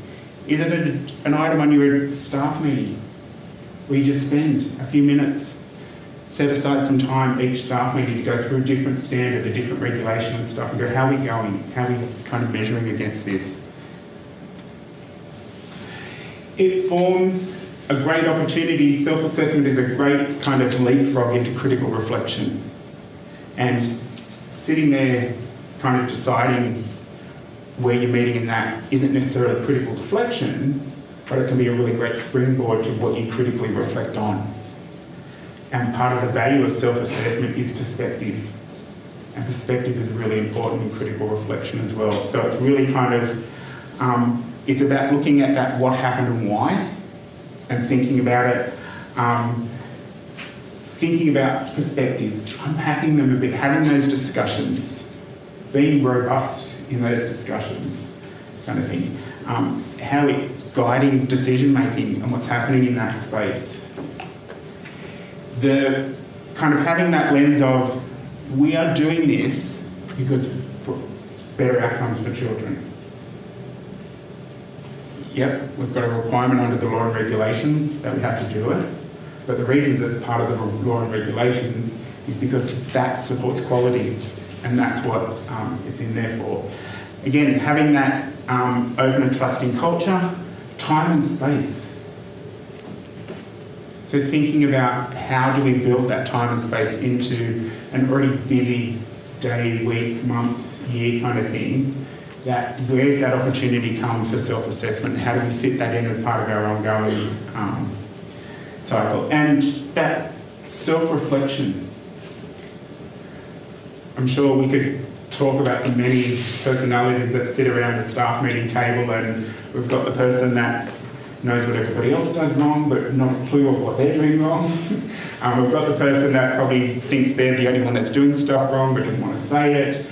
Bringing all different perspectives and skill sets and personalities to self-assessment can be really challenging.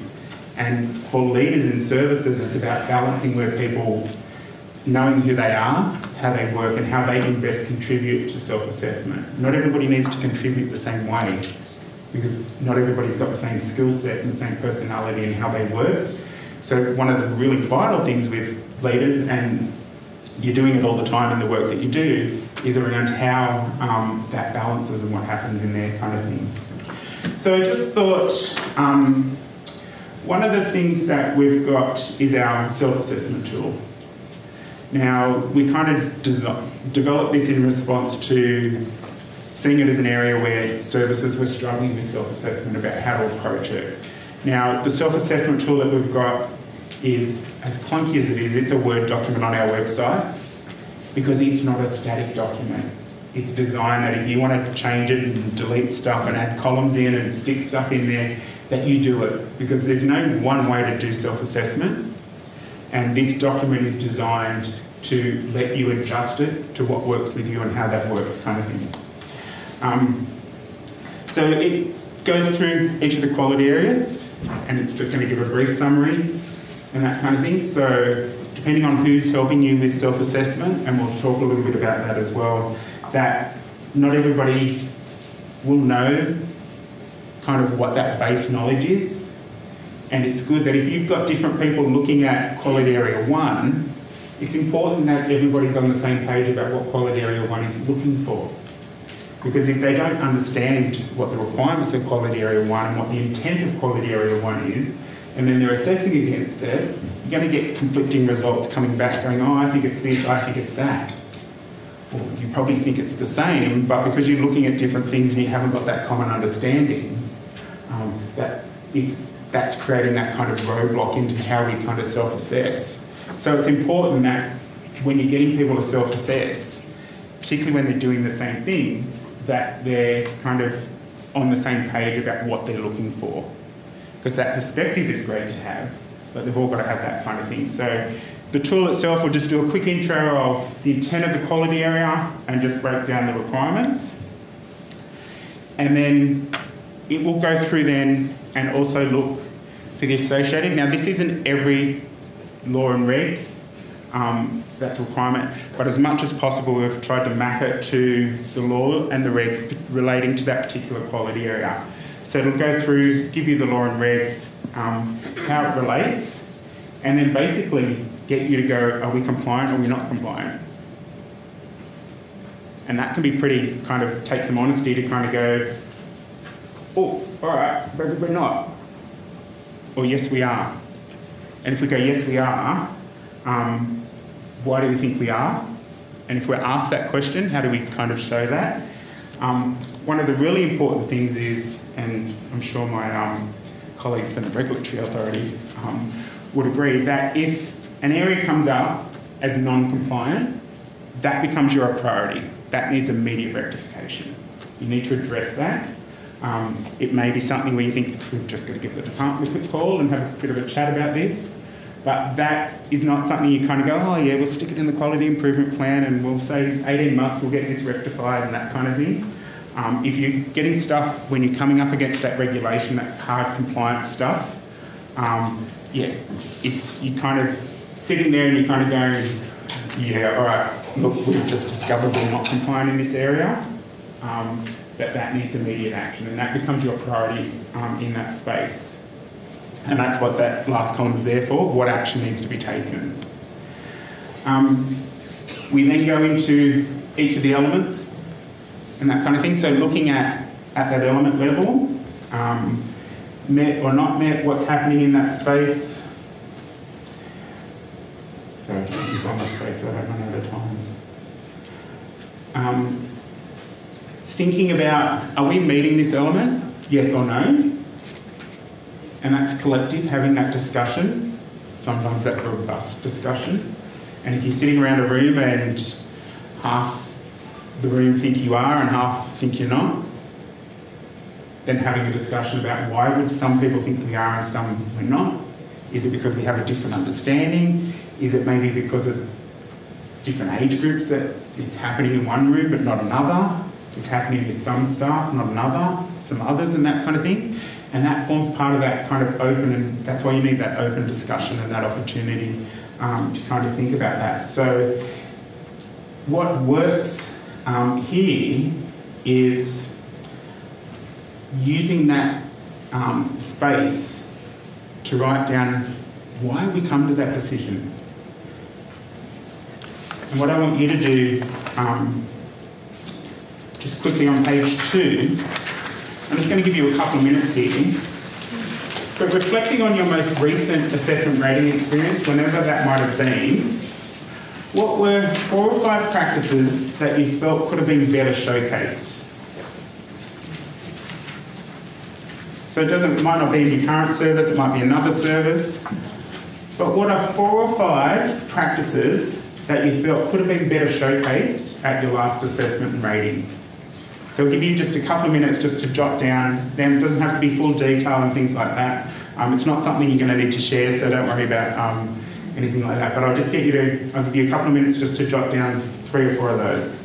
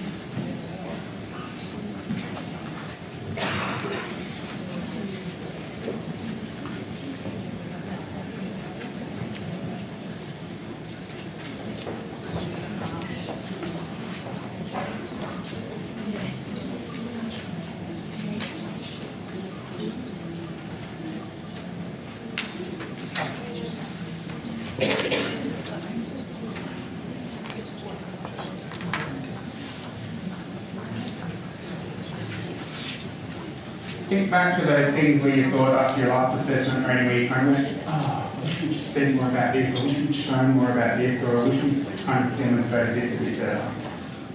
So just jot down a couple of those ideas.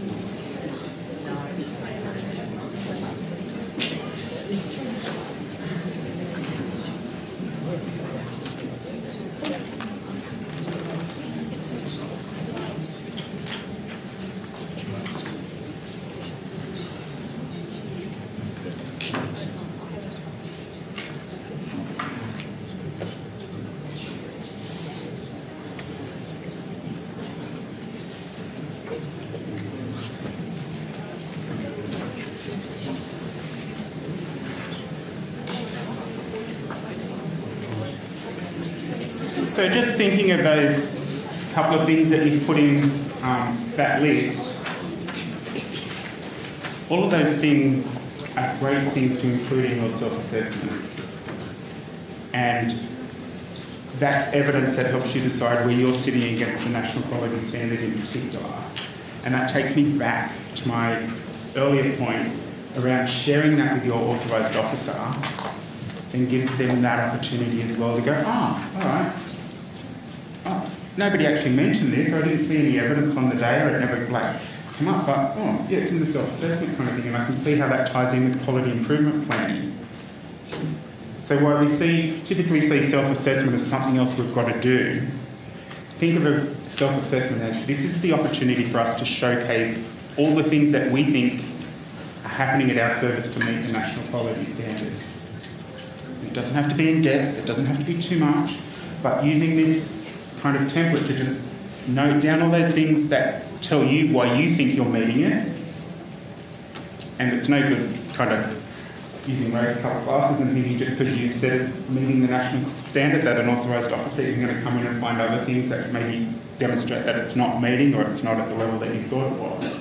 But having that evidence in there in your self-assessment helps guide you in where why you're making those decisions in your self-assessment, but sharing that more broadly um, with your authorised officer helps to add another perspective to your assessment and rating um, visit as well. And again, like I said, it's not a requirement that you do, but think about it as a way not only just to help the authorised officer get a better understanding of what's happening at your service, but the opportunity for you to showcase all those things that you think are happening at your service and doing wonderful things with. Like self-assessment's a really good opportunity to showcase that in a way that sometimes you don't always get. And let's face it, sometimes staff get anxious during those kind of visits and um, yeah, you'll talk to staff afterwards and they'll go, oh, I wish I'd said this or I forgot to say this and that kind of stuff.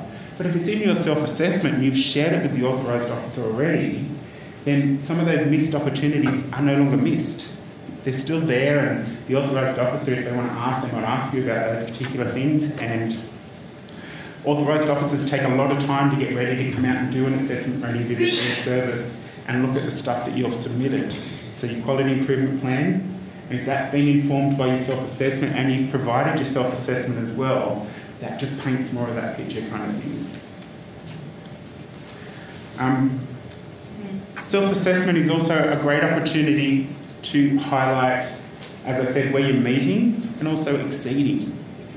And the tool itself, um, we adjusted it so that particularly those evidence where you think you are exceeding the national quality standard, you can identify there in the boxes about going, this is why we think we're meeting, these are why we think we're exceeding. Doesn't necessarily mean that for that you are going to be exceeding, that's going to be your rating because it, that takes in lots of other stuff as well. But at least that gives you the point to have that discussion with the authorised officer around this is why we think we're at this level, this is where our thinking is. And as much as I wish it was the case, um, and I'm sure maybe one day down the track we'll get there, there's not too many services that don't go into assessment rating thinking they're quality, they're going to be exceeding in all seven quality areas. Um, but that's the way that the system works. Is that's not the case, and that kind of that exceeding rating is above and beyond, and it's like it's clearer um, what gets you there and that kind of stuff, and the resources and things to support that are constantly evolving and um, they're out there kind of thing. But just being able to think about um, at our service when we're doing self-assessment and looking at those exceeding. Um, so when we think about um, practice being embedded, um, informed by critical reflection and shaped by meaningful engagement, when we're thinking about exceeding, coming back to that thing about having honest and open forum with your staff to actually look at it, it's better to go into assessment rating being honest about you know what, maybe we're not at exceeding, but that's not where we want to be right now, and that's going to inform our future planning. Uh, but some of that stuff is coming around through that self assessment. Because if you're just going to do a self assessment in a day or two, you're never going to have those ongoing discussions and that kind of long term process ingrained thing in your service. But having that as an ongoing process, one, it helps you to have a really realistic um, view of your service and a realistic expectation of what the outcome of assessment rating might be.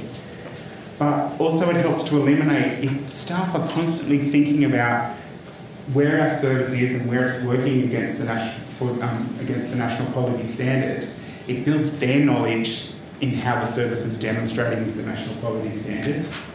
Through that knowledge comes confidence, and then you don't get those staff that are overly anxious at assessment rating because this is stuff they've been talking about.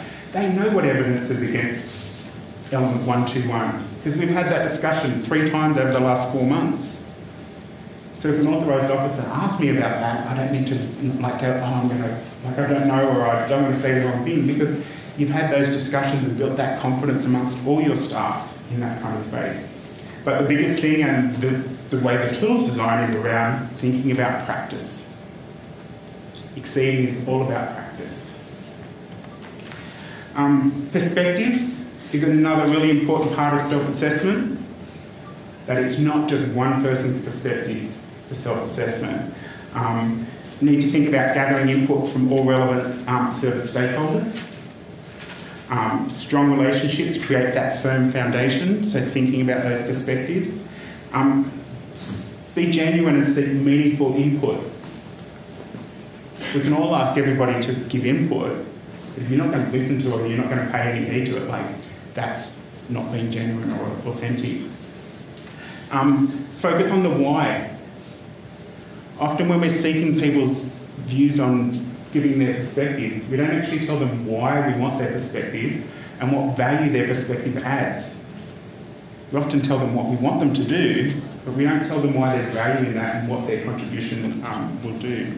And be creative around how you gather that perspective. We're going to um, jump into the Mentimeter now. So if you've downloaded the app, um, I'll get you to open it. If not, you can just go to the website menti.com.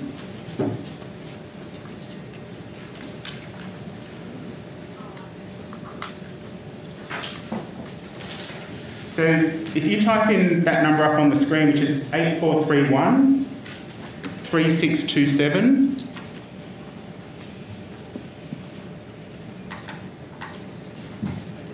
And I want you to just add in, so it's 8431 3627 is the code.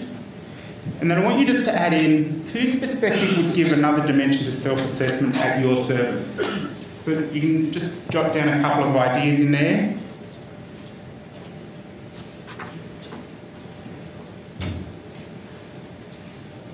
So you can add up to five responses.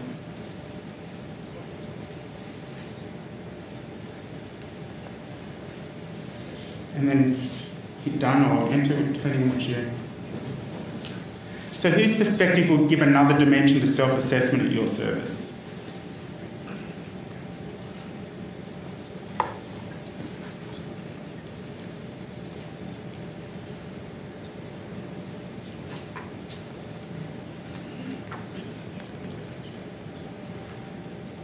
So as you can see, as people start to put their responses in, and what it's doing is the bigger the word, the more people are putting that same response in kind of thing.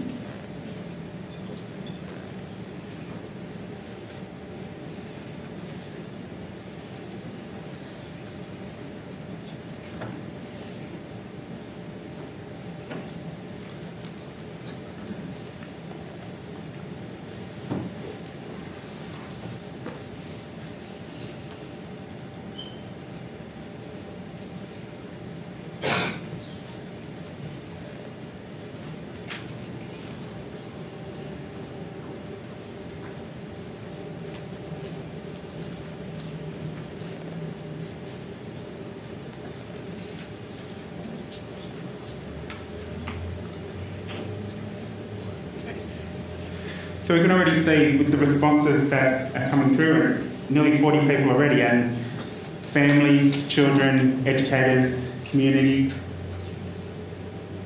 They're all valuable perspectives to think about um, self assessment. And it doesn't mean you're going to have your families coming with the checklist and ticking off and doing that kind of stuff. It also doesn't mean that you can't think about how you kind of get them involved in assessing, helping to assess the service and that's where some of that stuff around what the intent of each of the quality areas can be useful. It's no good asking parents to kind of contribute to that self assessment if they're not actually sure what it is that you're looking for, kind of thing. So, some of that explanation around the intent um, can be really good. So, thank you for that. And I'll stick this in the slides as well, Kylie, so when it comes through, you can um, share that as well. But just lots of those things are about being creative with that self assessment and whose perspective. Thinking about some of those things. How do you get your community perspective in your self assessment? How do you get an Aboriginal perspective into your assessment? How do you get a support needs worker, their perspective into it? Because the more perspective you bring to it, the more genuine it is, and the more of a clearer picture it is as well. And we all know what it's like. We love people coming to look at what we do and giving feedback on it. This is just another opportunity um, for that to happen.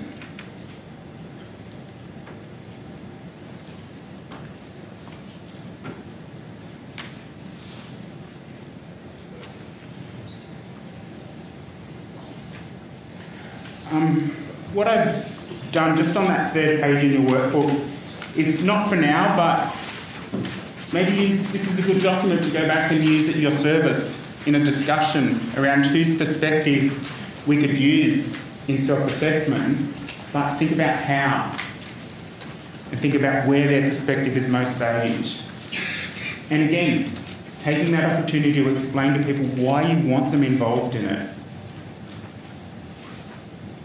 Not just asking them for their engagement, because you often we know what a struggle that can be, but to tell them why and what value there is in that can really help change their perspective on it and give them opportunity. So, yeah, that is just a discussion document to think about it. How do you involve children in self assessment?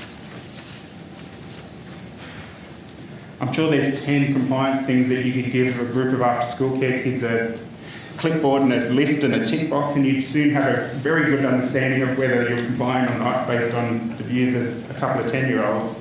Um, but yeah, how do you involve children in self-assessment, in quality and things like that? Um, just a couple of quick tips, and again, these will be in the slides, so um, just about it. Appoint a leader for self-assessment. It doesn't necessarily need to be the provider or the nominated supervisor or the ed leader or the room leader. Just have somebody who can help coordinate the process, who can be that champion for self assessment and to think about it. Um, be practical. Don't think we're going to get this all done in two days. What we're going to do is we're going to break this up into chunks. And even if you think we're just going to do one standard a month, you're not going to get it done in a year, but over a cycle, because by the time you got to the end, you're ready to start again and think about it and that kind of thing. So it becomes a process, it becomes a cycle. Um, keep that process alive. Have it continually going, kind of thing. Um, engage your community. Think about um, who, who are the perspectives that add value to your self assessment. Um, use the guide um, not only to the National Quality Framework uh, but also the Approved Learning Frameworks. So much time and effort has gone into those guides and the documents themselves that they're a great starting point to make sure that everybody is on the same page when you are thinking about particular things and looking at self assessment. Like if you look at a compliance thing and go, I've got no idea whether we're meeting that or not, go to the guide and have a look. What does the guide say about Regulation 76.1? It's in there in the guide to the National Quality Framework. It's a great place to start if people don't know. And then if it's not, we, all right, we need to do some further investigation. We need to ask a few questions. We need to do a bit more research.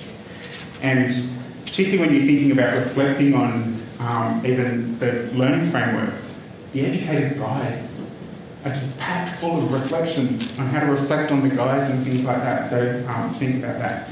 Um, think about the evidence Think about the evidence you're basing your decision on. And if you've got your self assessment and you've listed stuff in there, and you think, oh, yeah, we do this, we do this, we do this, we do this, you're going to have to put your money where your mouth is if an authorised officer comes out and goes, can you just show me that? Oh, um, I can, but if you can just come back tomorrow, I'll get it to you. it's really, and that's part of that being honest about what evidence you can provide. And that's why it's good to know what evidence you can provide against each of the standards and things like that. Um, being honest and open is really important. As I said, having that environment where people can be open about self assessment and celebrating those strengths and achievements. If we actually spent time looking at our days, we have a lot more achievements than we don't, but we just don't celebrate them enough. And it's okay to celebrate them daily. Sometimes we do need to get to the end of the day and just celebrate that that day's finished and we got through and we did this and we did that. And that we made a difference to those children that went out here today. And we made a difference to that community that we're in here today. Just some of the resources, because it is a lot to get through really quickly, I appreciate. But there are lots of resources we've tried to kind of um, focus on our website and stuff like that. So the self-assessment tool, as I said, it's a Word document. It's a clunky Word document. Our comms team hated us trying to leave it as a Word document because it's not good practice. But for your purposes, being able to cut and paste and chop it around and do what you want to and add stuff to it and that kind of thing, it's perfect for that. And if you want to whip out just couple of elements or a couple of parts of the law, and just use them to focus on as your first thing, then you can do that as well.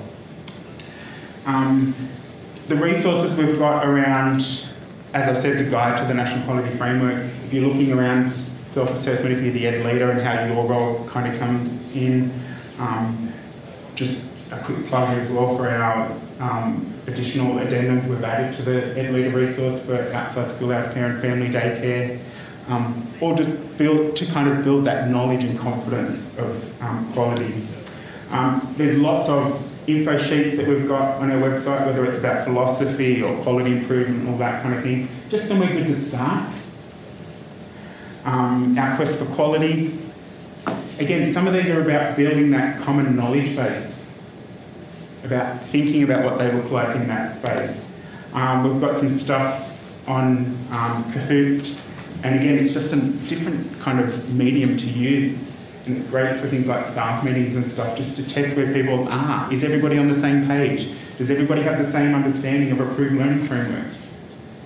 Because if we're going to go and think about self assessment on how we use the approved learning frameworks, if not everybody's got the same kind of starting base, we're not going to kind of get that little authenticity to it.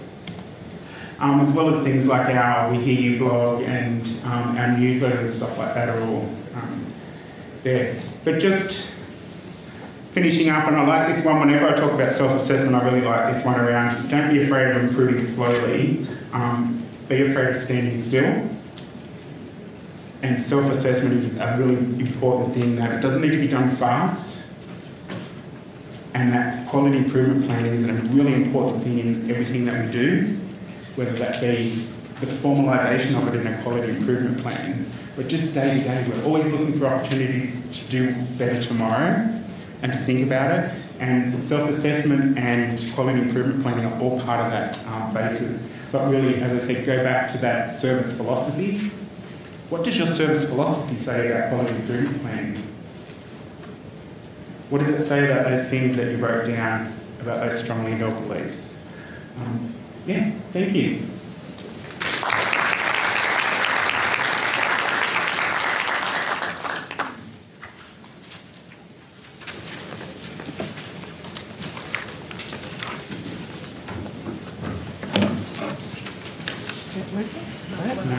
No, this one, Wendy.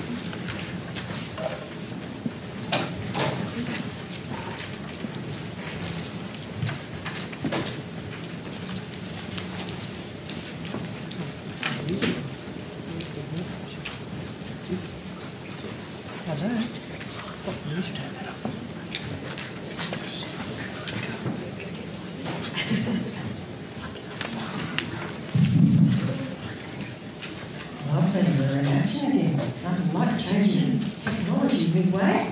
I'm getting flexible cognitive skills out of that, I believe. uh, thank you, Perry, and thank you for putting that focus on continuous improvement. Unfortunately, sometimes when people think about assessment rating, they think about ratings. And the process is actually about continuous improvement. So um, it's very nice to see that focus that you've placed on that. And I must say that I have seen um, some very good use of the ACECQA self-assessment tool uh, when I'm out in the field, and other authorised officers have similarly seen use being made of that. The other thing to that is the um, self-assessment uh, for compliance tool that uh, often comes out through our audit and risk team and that can help you as well on that compliance with the national law and regulations, which is the underlying base, of course, to um, um, the, this meeting standard and engaging in continuous improvement. So thank you, Perry, and please take note of all of the resources that are available through ACECQA. Um, it, they're so rich, there's, there's so much there, and I, I know sometimes it's, it's nearly over overpowering because there's so much there. But you know, if you go to it with the lens of what we want in, you can generally find what you're looking for in that. Now I'd like to call on uh, Rowena, who is from MOCA, pedagogical leader and non supervisor of that service, and she's going to add more to our theme of continuous improvement. Thanks, Mark. Thanks, Wendy.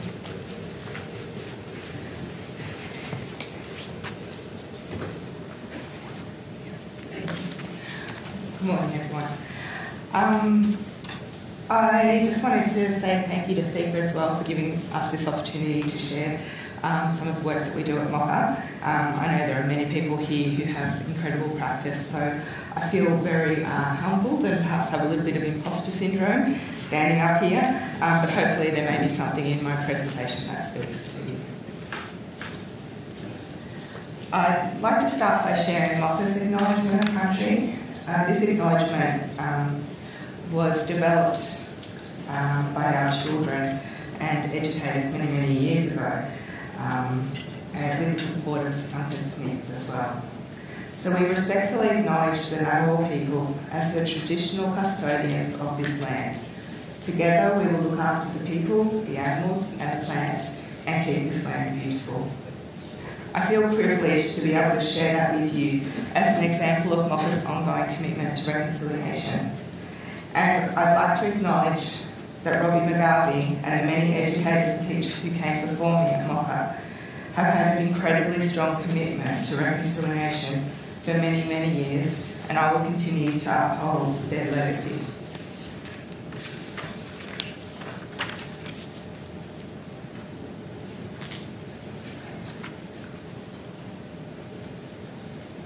So today I'm going to, um, my, sorry, my presentation is going to focus on three areas. The first will touch on our project with the Australian Teacher and School Leadership Organisation. The second will look at how we use employee growth processes um, and self-assessment as part of professional learning, and then how this relates to quality improvement and assessment of impact. I know it's a little bit hard to see this slide, but I'll explain it as we go. In April, we were contacted by the Australian Teacher and School Leadership Organisation to find out about our approach to professional learning. After this conversation, we were then invited to participate in a video case study to demonstrate examples of practice in the four areas of high quality professional learning. The first stage is identifying professional learning needs. The, select, the second is by selecting and undertaking learning. The third is applying and refining learning. And the fourth is to evaluate the overall impact. The template on this slide can be accessed from the AITSL website. This is a really helpful website and has many freely available tools to help leaders and early childhood teachers and educators.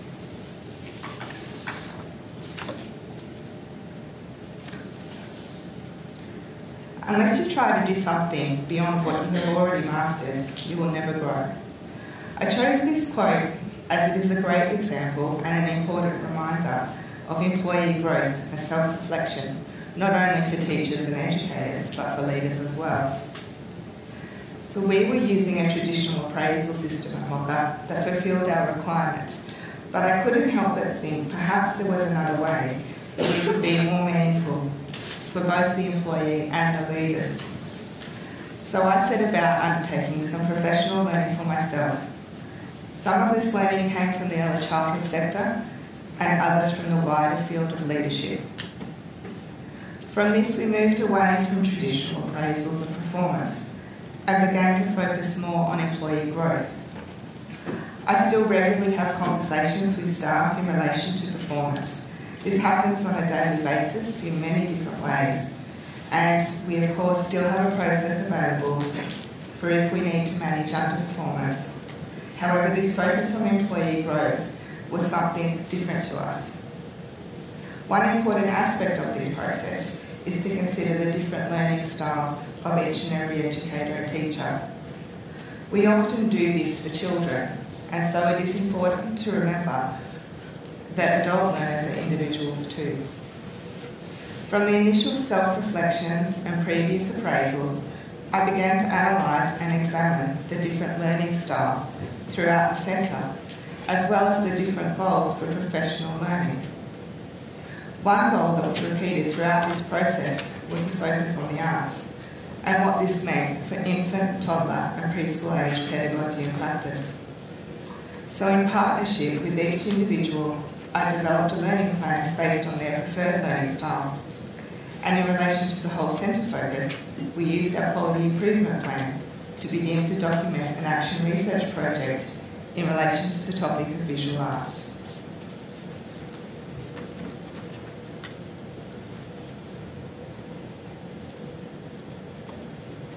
So I'm going to take a step back for a minute and explain what step one looks like at Mocka in relation to the employee growth plan. The first part of the employee growth, growth plan requires employees to complete a self-reflection. In particular, it asks the individuals to consider the following questions. What accomplishments are you most proud of in your work? What struggles have you experienced in your work and how did you overcome them? what invigorates you in your work at Mocka? What part of our philosophy interests you the most and why? And then we would also ask them to tell us about what their experience was for themselves of working at Mocka. These questions not only helped inform the employee growth plans, but they also helped with our centre self-assessment because it told me where we could continue to improve in relation to employee job satisfaction and our philosophy. The second section looks at supporting wellbeing. It explains that the role of an educator is both a physically and emotionally strenuous job, which requires mental agility and a growth mindset. And in this area, we look at what the employee needs from MOCA in order to be successful in this area of our practice. Then there is a, then there is a need, sorry, then there is a reflection from the director, um, and following that, we make some SMART goals together and develop a professional learning plan. We then have a three monthly check in and a six month review before repeating the process annually.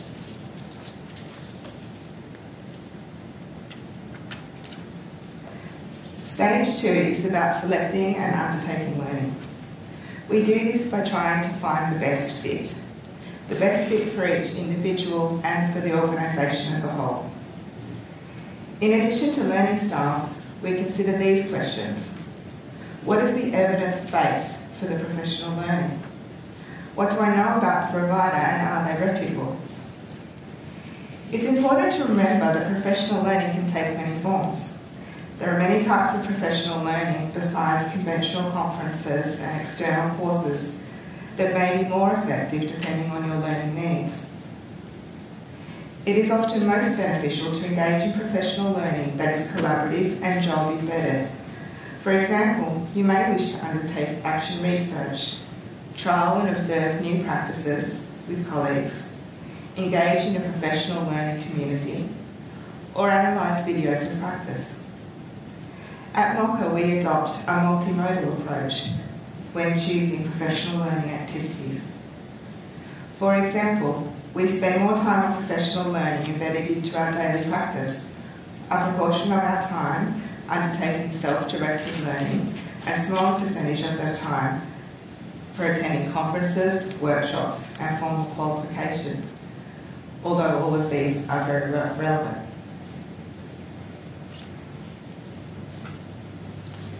At MOCA, step two looks at individual learning plans as well as the centre-wide approach to learning through our quality improvement plan. Both approaches include a focus on lead educator meetings, staff, staff meetings, room meetings, coaching and mentoring, professional reading and discussion groups, to name a few. The centre-wide approach, which is informed from the analysis of individual learning plans, often includes a practitioner inquiry project. This year, our current project is focused on studying visual arts. As well as using the above meeting and discussion times as an opportunity for myself as a leader to support professional learning, I also engage external facilitators with a particular expertise in the areas that we need. For example, we currently have an external facilitator to focus on visual arts and the notion of becoming with art. The second phase of our project looks at art from a First Nations perspective, and the third phase will look at art in relation to STEM.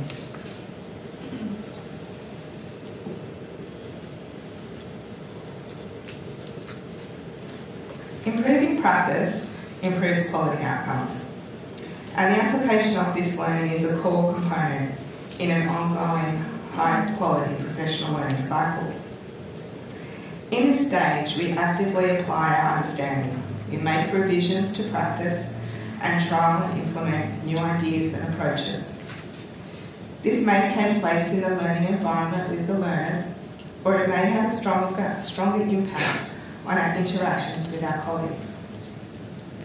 It is important not to feel that you have to apply your professional learning exactly as it was presented.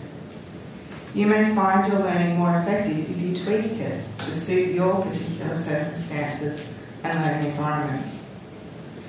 Collaborating with colleagues also supports accountability and sustained behavioural change. We document um, stage three in different ways, including by updating our QIP progress notes and maintaining research journals. Just like educators and teachers learn in different ways, so too do they work in different ways.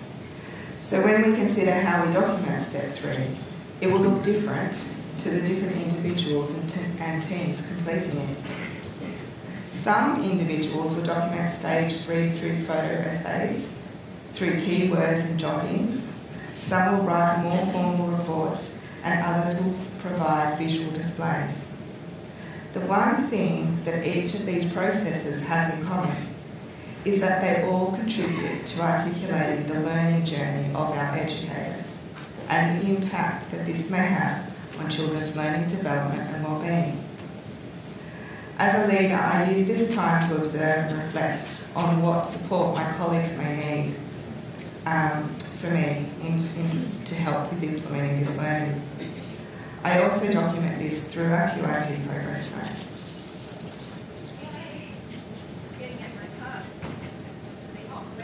Evaluating the overall impact. Currently, the approaches that we use at MOCA are reviewing our QIP SMART goals, reviewing professional learning in terms of our RAP actions and deliverables, and our strategic inclusion plan. We also have employee growth plan follow-up conversations to help evaluate this impact. We also consider questions such as has the professional learning become embedded throughout the room or the centre? Has there been an improvement to centre culture? Have there been philosophical influences?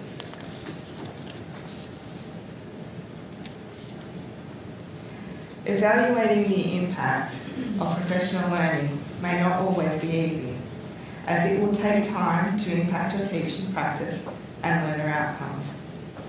In addition to the approaches mentioned on the previous slide, this is an area of the cycle where we are continuing to further develop MOCA. We are looking for ways to collect quantitative and qualitative data to help identify trends in changes to our practice or learner outcomes. So this then creates a new opportunity for professional learning, for me as an individual and for our QIP. And our high quality professional learning cycle begins again.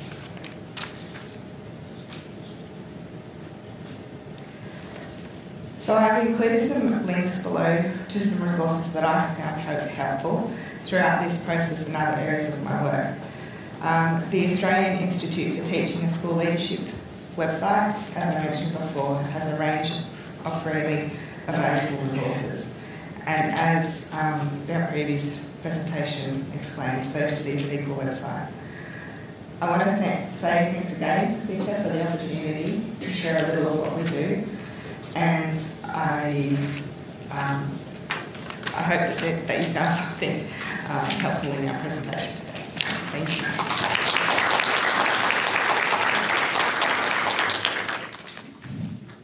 Thank you, Rowena. That's very. Well done. I know you were very nervous, it's just not necessary. Can I just ask if um, those slides could be shared with us? Is that Yes. possible? Because that is very Yes, informative, but I didn't have enough up and right. Thank you. Yes, thanks, Tiffany. They will be shared. So um, that's brought us to the end of our agenda today. So I would now like to officially thank Kylie and Tamara who put the meeting together for us. And I do know how much work goes into that. So if we could put our hands together for Kylie. Thank you to all of our guest speakers for sharing their expertise and knowledge. It's always a great thing to come together as a sector and to hear what others are engaging in and involved in. And it's always helpful for us to go away and think and reflect on that. All PowerPoint slides and the podcast recording this meeting will be shared for providers and services. And before you leave, can we also encourage you to keep yourselves up to date using the Children's Education and Care Assurance's different ways of doing that. Um, so you can sign up and request in writing to receive emails and alerts from us, including the Talking Quality publications and info- information about professional development opportunities. You can follow us on Facebook uh, pages and look at the way Terry brought IT into that meeting today. Honest to God, I can't keep up with this world. It's just, you know, makes my head spin sometimes. But yes, so we've got Facebook for you Um, and the Education Directorate's website also includes helpful information for providers and service leaders and educators, and um, also some free professional learning opportunities. Um, you'll see those in your information packs that are on your tables. Um, if you could take those with you. Um, Libraries ACTs, in partnership with the Education Directorate, will be facilitating some events on the 24th of June in this hall. So make sure you check that out as well. So thank you again, everyone, for being with us. As I said at the start, we know your time is precious, so I hope that it's been a valuable meeting for you and you've enjoyed some quality networking. Take care, and I hope the fog has risen out there and the sun is shining. Have a lovely day. Thank you.